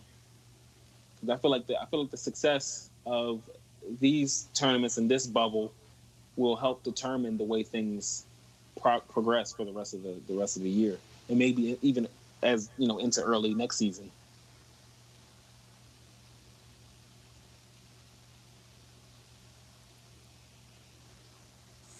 Um. So I know that they sound like they're closing out the show. We are not done. Um. the next segment is three to watch. So I asked y'all to prepare the names of three players, specifically just on the WTA because ATP ain't doing nothing right now. Um, that you thought might make some moves on this little uh, summer tour that we have going here. Um, let's see. Andy, our guest, would you like to start? I would love to. Um, my first person is obviously uh, Miss Fiona Ferro. She really, I had never really seen her play before uh, Palermo, and I watched a couple of her matches this year, and she is a beast. She's she's so impressive to watch, and um, she's a very positive player. So I really I I expect her to do a lot of damage if she can continue this type of confidence. Um, the other player that I um, was thinking about, funnily enough, Sara Errani, Ms. Sarah. She came back on tour in Palermo serving overhand, which is a revolution for her. Uh, she won a couple of matches. She was making first serves and second serves. She beat a couple of players in tight matches. She beat a Pliskova sister, so I'm very pleased about that.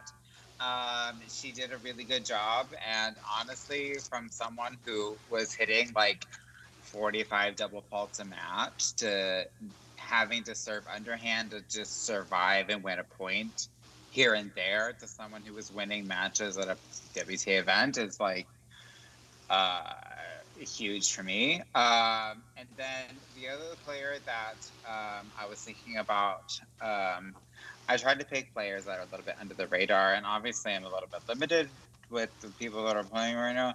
Uh, but Pavlyuchenkova did a really, really, really good job at the UTS event. Um, she I watched the way she completely tore apart a couple of players to win that whole thing, and she's not playing the U.S. Open, which is a little bit of a shame because I think she really could have gone pretty pretty far at the U.S. Open, considering how well she played at the on the hard courts.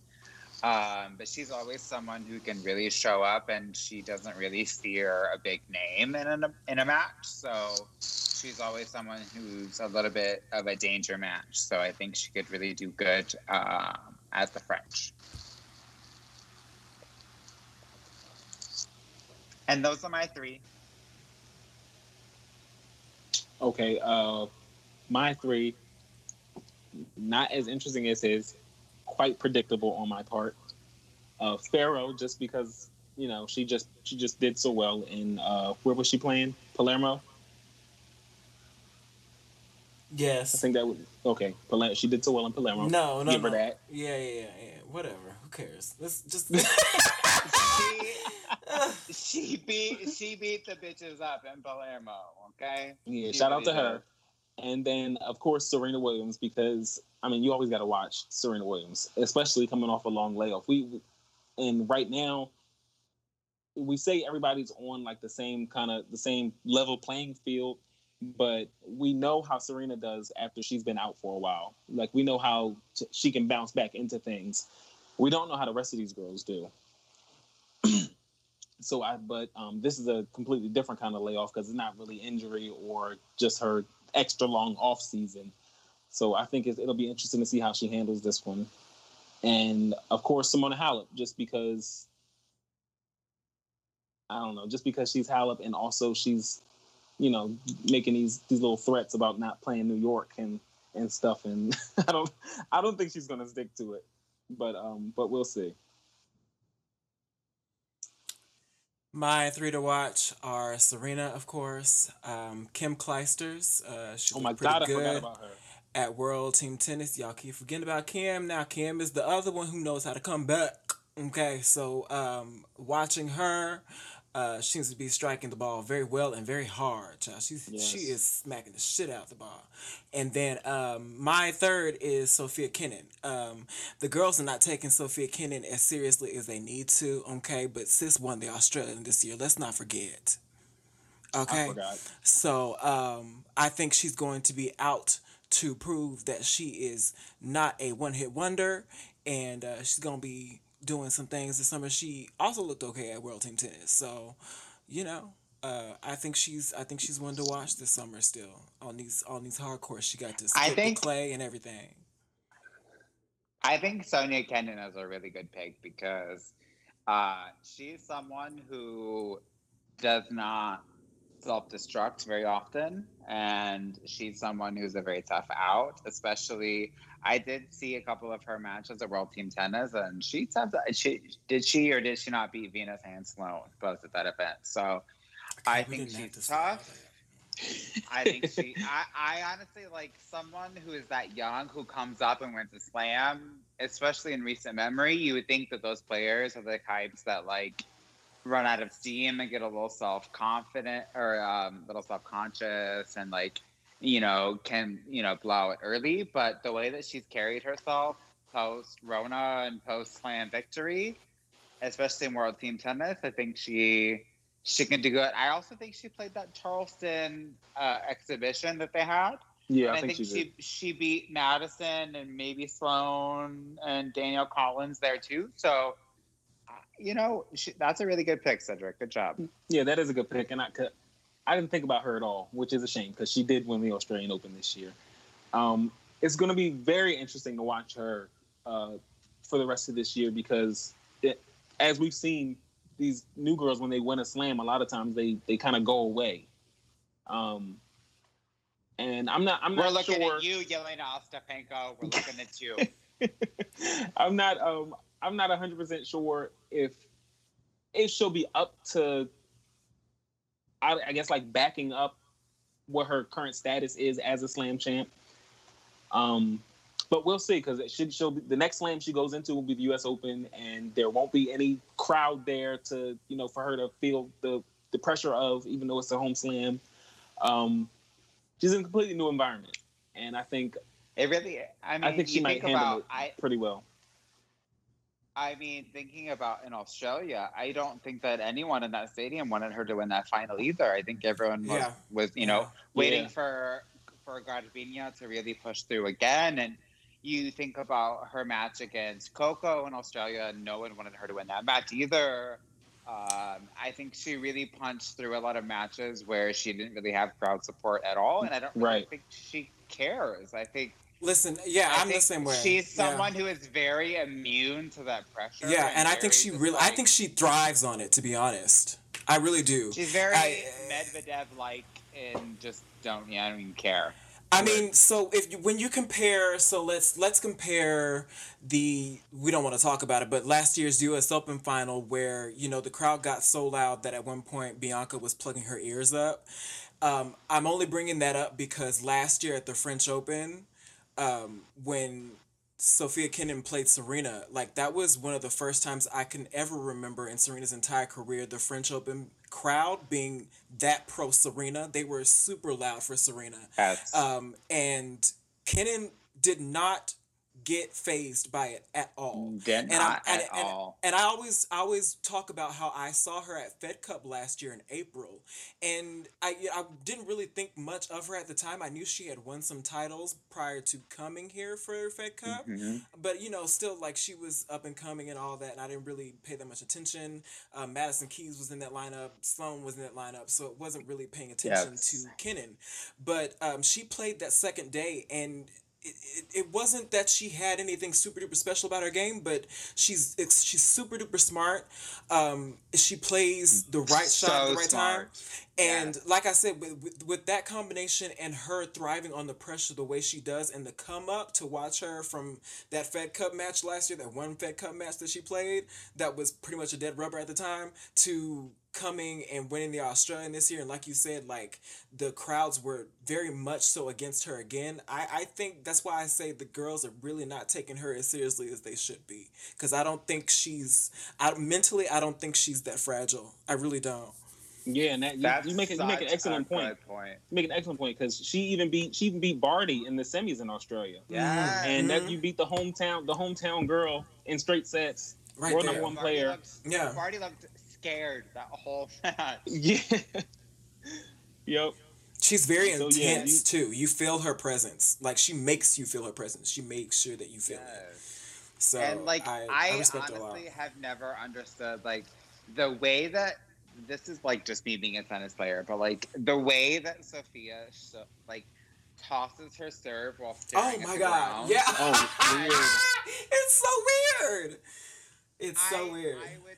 I don't know how she. I don't. I don't know how she Ever does it, but, catches it, like ever. that. That alone is like just the highlight of how mentally strong she is because she knows that she doesn't have to make contact, eye contact with the ball. She knows she's gonna hit an ace. Like she just. kn- She won't, but like she knows that she's going to like hit this ball exactly the spot that she wants to go because she is just that mentally rock solid. And like you saw in so many matches in Australia, it was like a huge point, 30 yards, break point down. And like here is like a perfectly carved drop shot, you know, winner on like a break point or a 30 yard point. And it's just like the way that she is able to play those smart patterns over and over again and the way she's able to figure out opponents and figure out their own patterns and how they affect her like that's really impressive. Like yeah, and that, I don't that's the I thing. don't love watching her play, Mhm. but I love I love how innovative she is and like how creative she is.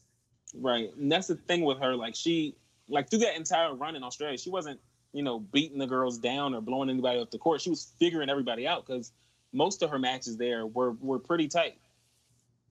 Even the ones that she won in straight sets, it was, you know, a couple seven five sets and some some tiebreakers in there. God, I really wanted Muguruza to win that match so bad. I was cheering for her. but she no, she did such a good job against her. Like I I remember very early in that first that the first couple points in that third set, she was down like triple break point, and she hit like three winners after very long points yeah. to like get it back on serve, and it was just so good. Like it was like wow, like Sofia is she's a real deal. I mean, I honestly also think that her like rubbing shoulders with like the very elite, like Kim is like doing these whole like tennis channel like interviews when she was Venus just a too. baby, like yeah. Venus too. that yeah. really helped her. I feel like her being able to like get exposure to these like elite players from a very early age and like her like really believing that she was one of the elite was like that's so crucial. I think she really has you know adopted that mentality. So I like I will repeat I don't love watching her play, but I really I think that she's she's definitely one to watch. Sis also let y'all know that she's been practicing. Um, she said that she was practicing five days a week this entire time. She would allow herself to take off the weekends, but she was practicing five days a week. So, And Serena goes, I don't practice, but here my biceps, bitch. uh, okay, so I think Serena's being misunderstood. Serena only meant that she doesn't she doesn't lift, and she's been telling us that for years. Yeah. she doesn't she Has doesn't it. lift.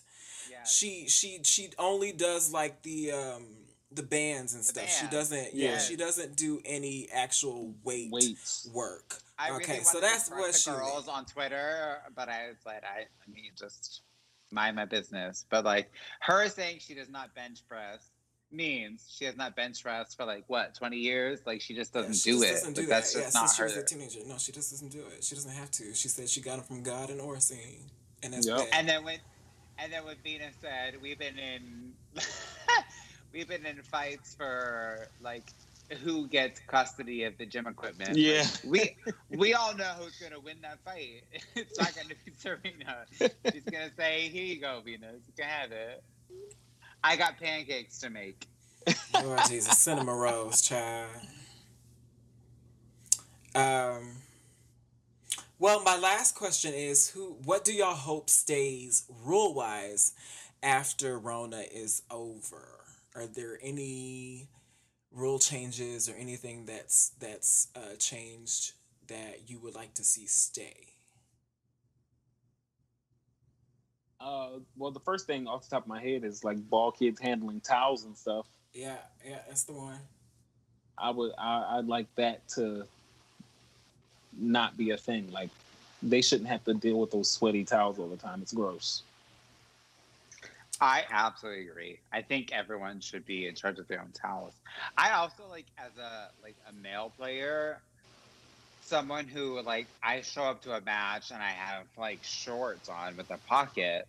I can put the spare ball in my pocket. Like if I feel like if I were playing against someone who had like the spanks on where they like shove it up in their Yeah, in like, their skirt. sides in their skirts, I feel like I feel like for me, there's a big difference between being in a pocket and like touching like Definitely. your sweaty There leg. absolutely is a right, huge because the ball, the ball is getting all sweaty and it's, the ball's getting heavier. I guess you know, soaking up your your nasty thigh sweat. and it doesn't even have to be nasty thigh sweat. It just has to be thigh sweat. Like it just like like I like for me like I would just rather just be in your pocket and not yeah, on your side. Um, I also um, I'm very intrigued to see how the completely electronic line calling goes. I was just Mhm. about to say that. Yeah, I was say that. Um, I think uh, I think they they tend to say that um, the science shows that human you know calls tend to be more accurate than the the electronics or whatever, and that you know human eyes are more accurate in the moment. But it's going to be really interesting to see if that actually holds true when it's completely electronic line calling.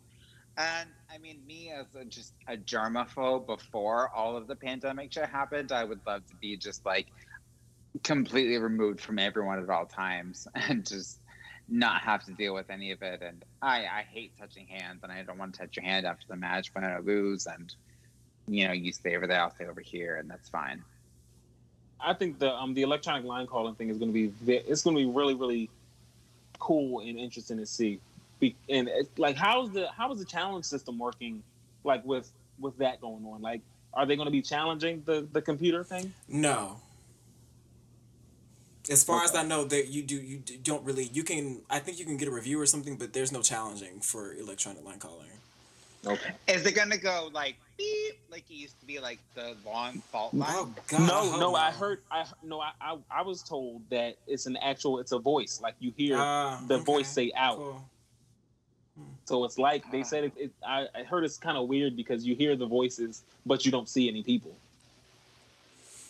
Um, I also, you know, as an avid tennis player, um, hope that the uh, the tapping of rackets after matches stays. I don't like shaking hands because people don't wash their hands. They don't. So um, I don't miss that at all. Can we please keep the tapping uh, worldwide in tennis after this is over? Please allow for that. Uh, Please. yeah, it's pretty. Please, it's please, disgusting. please. I just they don't wash their hands. Like men, just.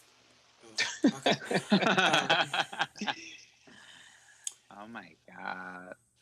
It's it's Uh, definitely going to be yeah. interesting to see how. Um, I mean, we've.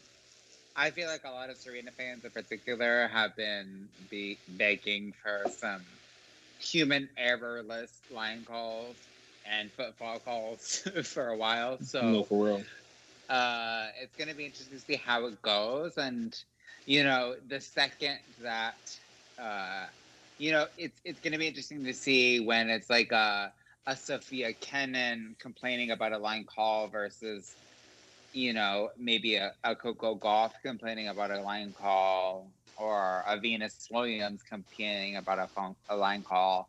Like, she doesn't really challenge that often, but like, it's going to be interesting to see kind of how that dynamic plays out when the players do not necessarily agree with the call and like if there's a difference in between who is the one that is the one questioning the call as to whether or not there is something done about it. Right. That's going to be very. Is, and so you just mentioned uh, foot faults. So is, this machine is calling foot faults too. Like, how is this? I just don't understand how it all works. I really don't. I don't I fault mean- fault. I have never fault faulted if I don't even know. yeah, I don't know anything about foot faults at all. I don't do that. I've literally never foot faulted in my entire career. I've never foot faulted ever. I don't know what that is. I have gotten called for a second serve foot fault before, and let me tell you, it, it did not go pretty for me personally because I lost the next point as well. But I don't. I really don't Uh, get caught for shit. Yeah, I don't. no, Like, no, no, no. One time, one time I got a time violation, and that dude almost got the shine on work because I know it's like, Ooh. ooh, Oh my god! Mm-mm-mm. I, I literally I- went and told the tournament director, like, I do not let that man back on my court because it's going to get real ugly out here. Y'all don't want it with me. Woo! Oh, God. No, Oh, that that time I got a second serve fault. You, sh- I am surprised that I get defaulted for the match. The number of names I call people. So, Woo. but Mm-mm-mm. bringing it back to professionals, um, it's going to be interesting to see how it goes. I um, I don't know how Serena in particular. She she also alluded to it uh, in her in her conferences that she she wasn't sure how she was going to handle uh, stadium like with no people. I Yeah. think I think that that's definitely going to benefit a lot of the lower ranked folks. Mm-hmm. Um, yeah, they're used to it. and I mean, Serena, I feel like in a final, it might help Serena because there's not going to be as much pressure because there's not going to be a stadium like jam packed full of people. But in round one, it's gonna like if she plays like who knows Alexandra round one, like that's not going to help Serena like get the motivation she's going to need. That's that's only going to benefit the low ranked player. So uh, that part is going to be very interesting to see how players deal with the situation with the COVID regulations, with the no like the no fans, with you know the mask, with the you know the bubble, which isn't really a bubble, but we're going to pretend it's a bubble.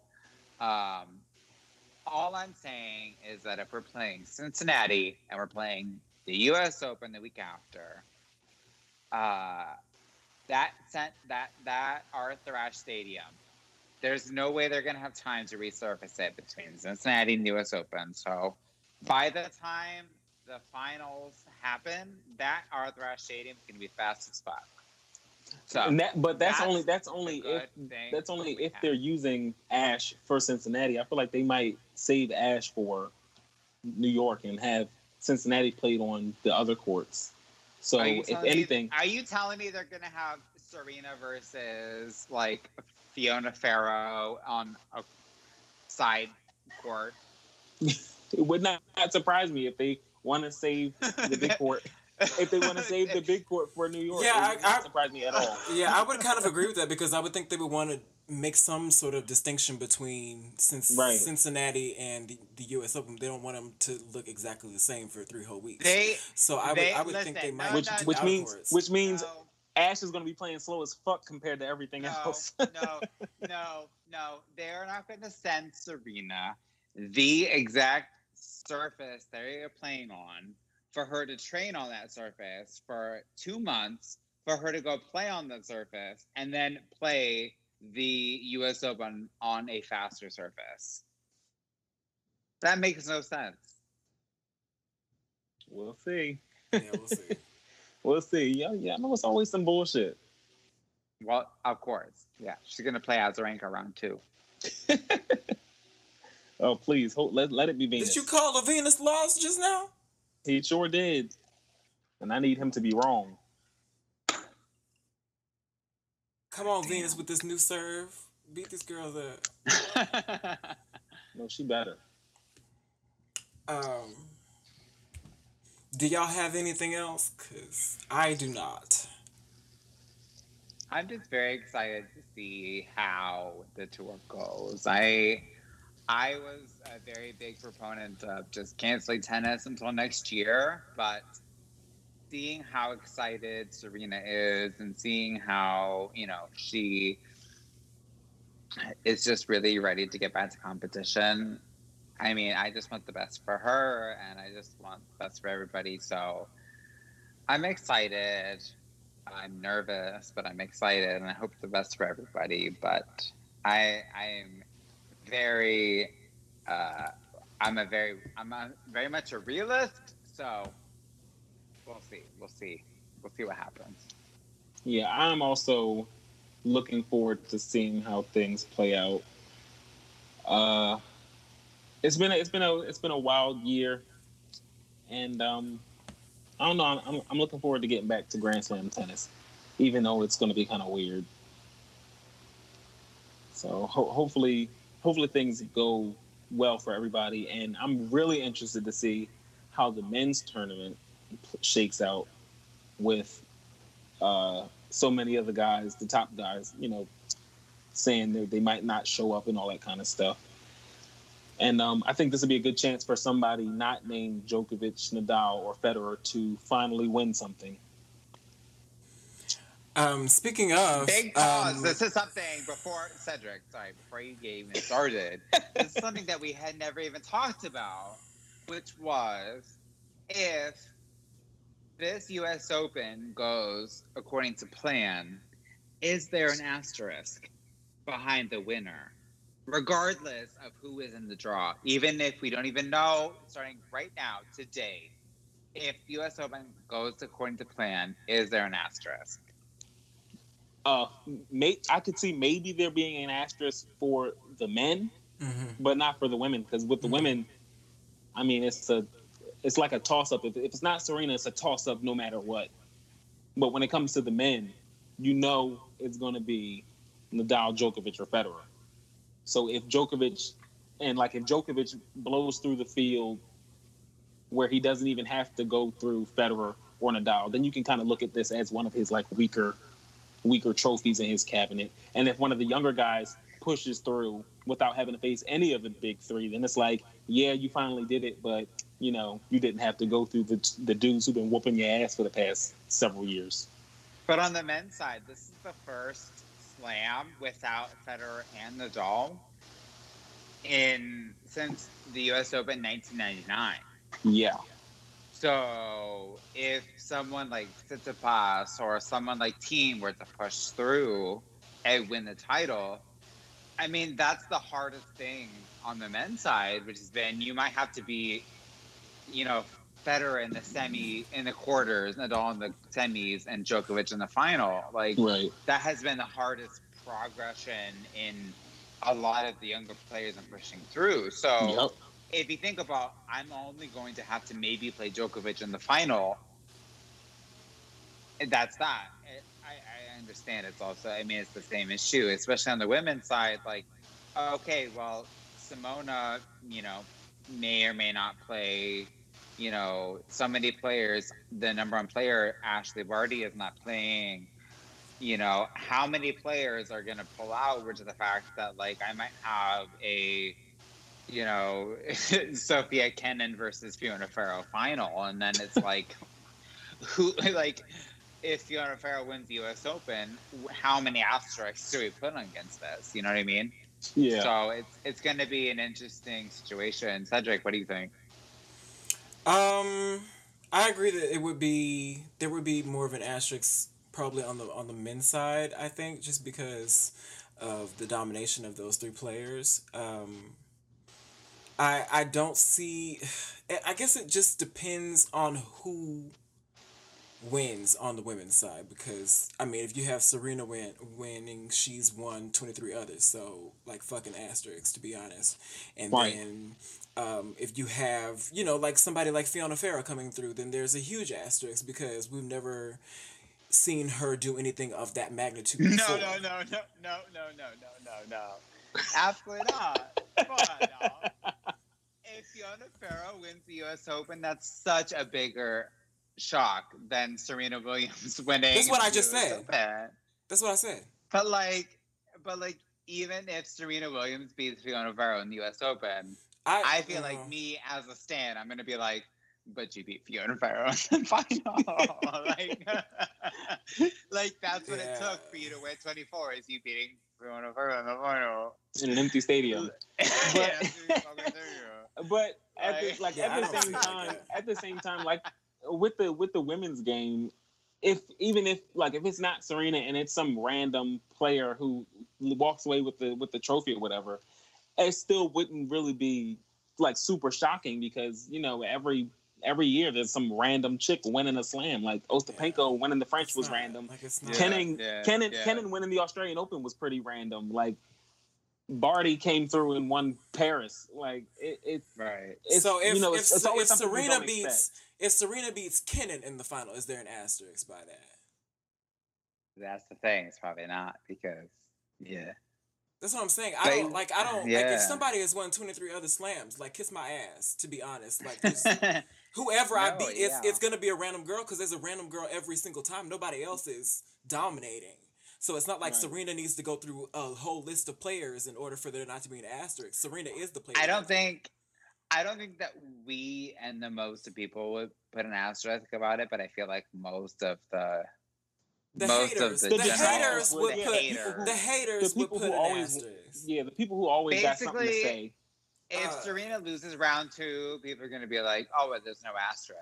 But if she Mega, wins mega the court thing, stands would put an asterisk. they're going to say they're going to say, "Oh, Baby well, boomer she era. only beat Fiona Ferro in the final."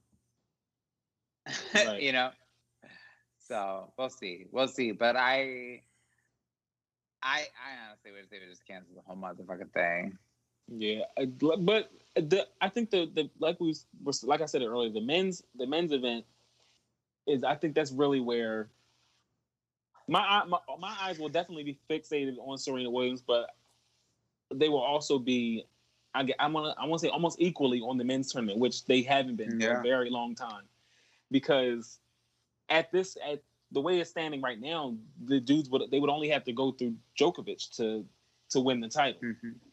and we've seen a few of them prove that they can they, they can beat him you know when they don't have to you know battle through a bunch of a bunch of the other guys first uh like we've seen Thiem we've seen Thiem take it to him we've seen uh Right. 50 take it to him uh so i think it'll be interesting like to see like if he gets somebody like that like in a Mhm. semifinal or Like the quarters or Yeah, something like I that mean, When did we see going Tsitsipas through, take going through down? Berrettini. Tsitsipas going through- beat Djokovic like what two, three times. He beat him in Canada. He beat him in He beat him in Canada. When? What year? I 18? mean, yeah 2018. I think that was. okay. Okay. I mean, going. I mean, Mhm. imagine going through Berrettini Tsitsipas Thiem to get a That's slam not, yeah, final. that's not versus five sets, going though, through so I still don't- going through Rafa, Roger, Djokovic to get to a final. You know what I mean? Like it's not gonna be the same. I would say somebody like if Dominic Thiem were to win, I don't think there would be. Please this- no. I think the Please asterisk. no. Well, I'm not claiming this. I don't want him to win, but I'm saying if he did oh win, God, no. there would there would be less of an asterisk by his name because we've seen him play multiple slam finals and be able to like he was he was very very close to winning the Australian this year. Let's not forget. yeah. So I don't think there would be and as much of an French asterisk by him Let's not as forget that either. yeah. So I don't think there would be as much of an asterisk by him as there would be by Tsitsipas or Berrettini or somebody coming through and winning.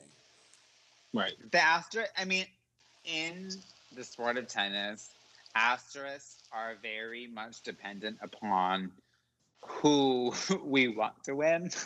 Yeah. and so when we, you know, retroactively apply asterisks to losers or winners, it's very much dependent upon who the general public would have liked to win versus who we didn't want or would not expect to win. If So- if Andy Murray won this championship, would there be an asterisk? That is a fantastic question, and Yeah. I don't even It care the depends who he answer plays. because it would be fantastic. I would have loved. I would love him to win, but it depends who he plays. If he plays, you know, if he played like Fognini and then like, uh, you know, whoever like ranked thirty ish. Okay, but let's be real. Like, but is there an asterisk by his 2016 Wimbledon title? Like, who did he beat then? Definitely not. But see, back then, So what's the back difference? then, and the back then the difference is back then Andy Murray was still at the top of the game. He was still one of the top players in the world. Right now, he's like injured and not injured, but coming off the injury and not really right, match but fit. even as a top player, he wasn't beating Novak. Even as a top player, he wasn't beating all. He wasn't beating those other three players that were up there with him. but he was beating everybody slams. else, though, But- so it don't even matter. But all of those so other uh, that's all I'm asking is how much of an asterisk do we put? Do we apply? No, we don't all apply of- asterisk to Andy of Murray slams. Absolutely not. We do not do that. We don't do that because, and mind you, mind you, he did beat he did beat Djokovic for two of his slams. So you know, and one of right, them was Wimbledon. but I mean, did you watch Sis. those? did I watch no, those but matches? listen. Yes, but I did. So They you were thought, terrible. did you think Djokovic was playing up to par in those matches? And he- who's to say he would have been if he made if he met that, met him in that final too? And right, right, they like all Andy said, they all were there. Yeah, they all they were there and they lost. Wimbledon. They all played. They all lost. Right. I uh, Roger was not there in 16, Oh, whatever. Who cares? and That's Rafa- like was let's Rafa? like let's let's bring back like Arantxa, let's bring back Lindsay, and let's bring back all the, like Martina for 2020 U.S. Open. Let's see what Serena does. No, like Serena's gonna beat them all anyway. They all played. They all won. Like Andy beat them all. Like Andy survived. So there's no asterisk. They all played. They all entered. They all had the same like odds to win, and Andy but then that's what I'm saying is why is there a difference between that then and this now? But Because- that's the problem is that like a lot of times people use that same argument to value the, the the WTA when a lot of the like quote unquote like marketable players lose early. They say, well, the you know the WTA isn't as valuable, or like it's not as worthy, or like oh, this like Serena won again, so surprising, so powerful. That's not the thing. The thing is that all the same players enrolled in the tournament. They all, you know, signed up. They all played. They all lost, and Serena beat whoever was across the court. The issue is who shows up and who is across the court.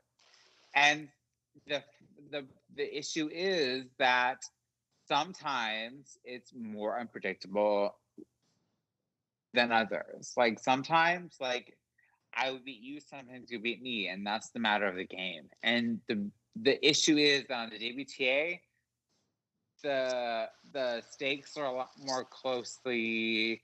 It's a lot harder on, than sometimes on the, on the ATP, and that's it.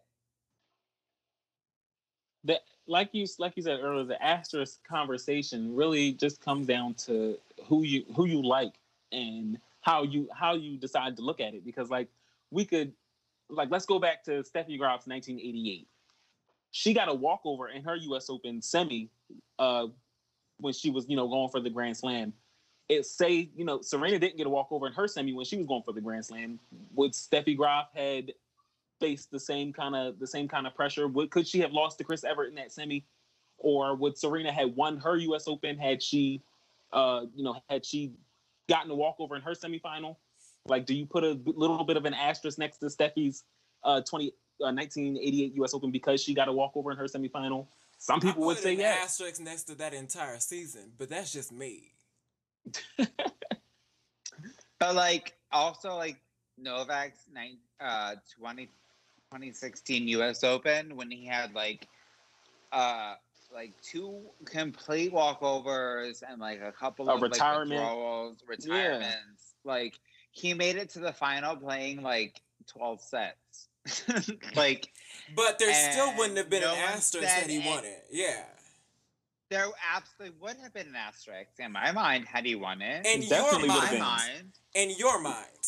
Yeah, but that's But the, that's the overall, whole do point we- we, are making. Overall, do we think there would have been an and- asterisk? And that's and that's the point No. that Canelo trying to make is that it's very subjective because Yeah.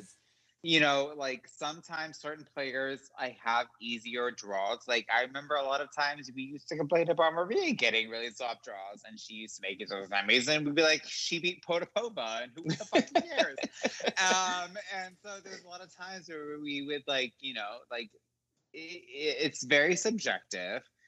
E- easy draws are very subjective because sometimes players ranked 136 are playing out of their motherfucking skulls, and so it doesn't matter. And so a lot of times it just matters on who you fucking play. And so yeah, you know, why I, I'm always very sensitive to when people are talking about like we're fixing draws or like, oh my god, this slam is mixed like, you know, oh my god, like Venus is playing Azarenka again, and oh my god, like oh my god, these draws are fixed.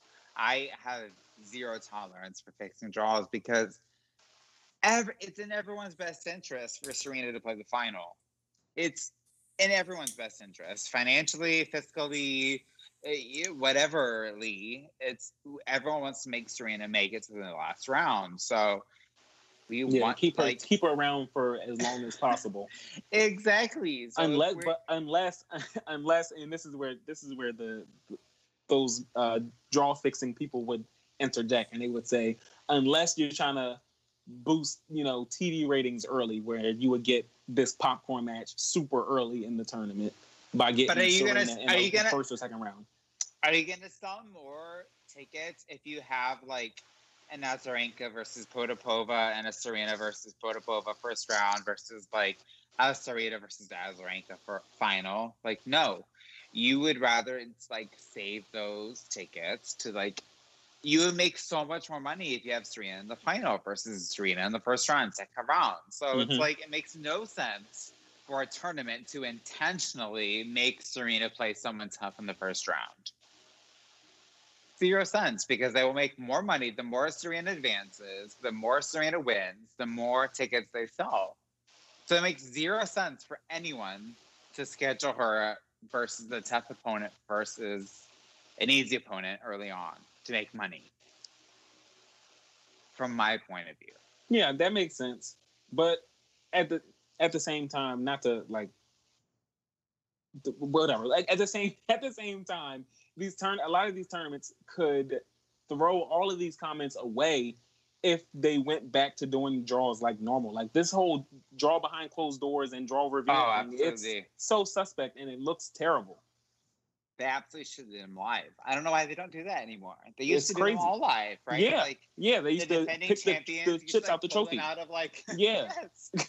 Like, why, Why- don't they do that? It's so that, weird. That would absolutely I agree. That would really resolve a lot of the problem. Seriously, Right, it, so- I- it feels like for a lot of people after they started doing that, you know, people's certain people's draws started to look a little different. But I, it, might- it the, that could just be because of the fact that we don't get to see them do the draw, so it just seems kind of nefarious. I got blocked by a lot of people by saying that the draws are not rigged. All right, so are we okay with um quote unquote it's subjective being our final answer? Because that was the question that you posed. No, correct? Donnell, are still, Donnell and I are still very That's- mad. I don't know what you're talking about. So I don't Yeah. like I we, we y'all there was a tangent there, but I don't think we ever arrived at a conclusion. About the asterisk thing, right? Anger is the is is the the rifle. Yeah, definitely. the The whole asterisk thing for sure is subjective. Just like a lot of stuff, a lot of stuff in in tennis or in sport in general can be subjective as when it comes to who your favorite, you know, who your favorite player is. Like My tennis, whole thing is if we're gonna talk about asterisk, like Margaret Court has eleven slams. So Right. what so if we're gonna talk if we even gonna answer the concept of asterisk, then the whole question of asterisk is completely irrelevant.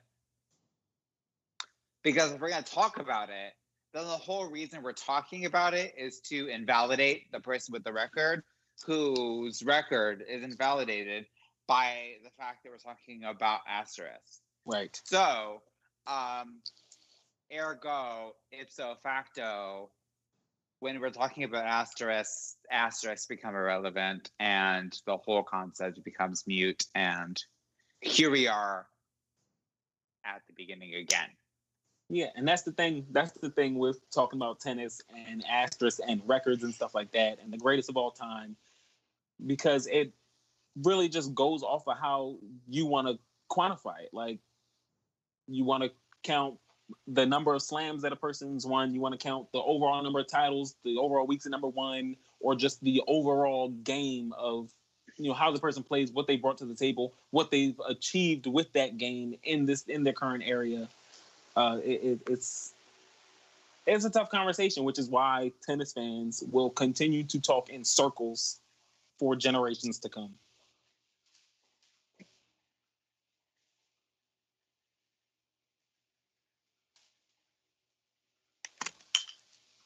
Oh shit!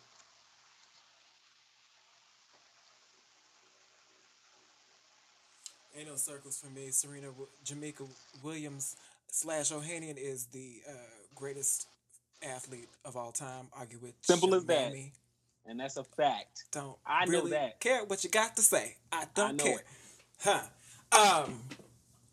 Well, uh, I believe we have reached the end of our episode. Listen, we're at two hours seventeen right now, which you know, considering we took off seven months, is not that bad. Could be worse. um. Yeah. Uh. I don't. I- I've forgotten how to close out a show, y'all. It's been a while. Um follow us on social media and shit. I don't. What what are y'all's handles? Damn, I don't. It's it's definitely it's been a long it's been a long a long uh, long road. to Donnell this- does not remember his name. He's to this point. blocked so many times. Man, look. no, but no, seriously, like this. Um, I'm glad that my I got my original handle back. I'm at I'm Nels. Uh, I'm, I'm glad I got my original handle back because I thought I was gonna have to. Well, by the time we came back to the show, I thought I was gonna have to, you know, say the I am Nels underscore two. but you know, I don't, which is fantastic. so what is it then? Let us know. I'm at I'm Nels underscore. Simple as that. Find me there. I'm I'm cool. I'm chilling. You know, I'm not getting into it with people no more for the most part. But you know, ten- asterisk for the most part. for the most part, and you know, tennis is back, so things things might get a little bit more heated. But you know, I'm I'm doing I'm doing my very best.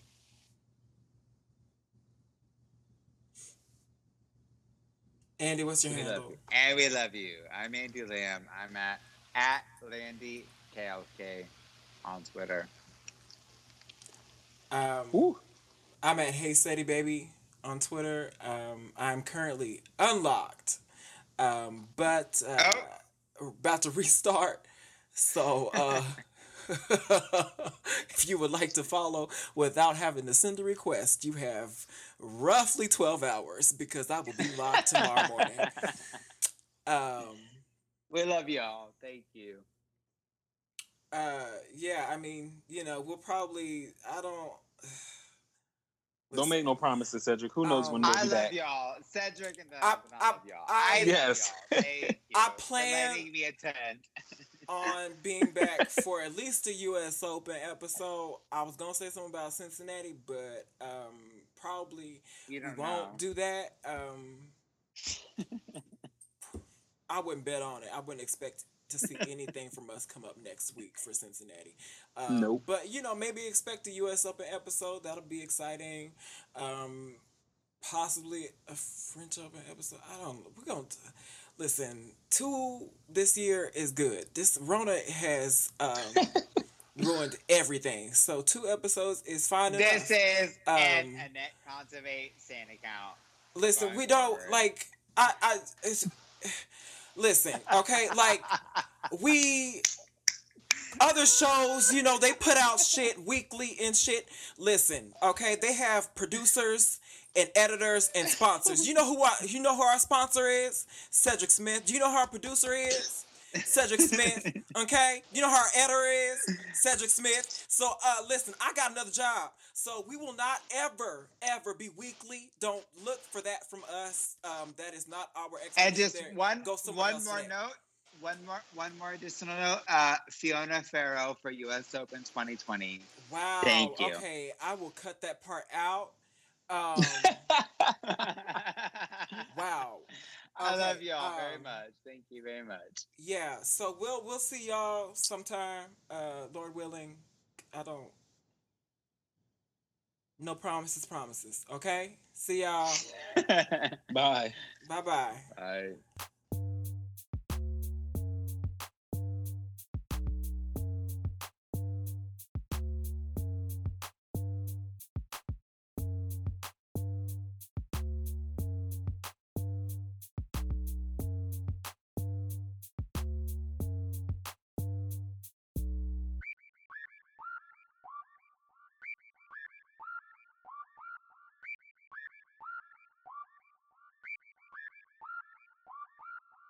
Did I say? You didn't hear?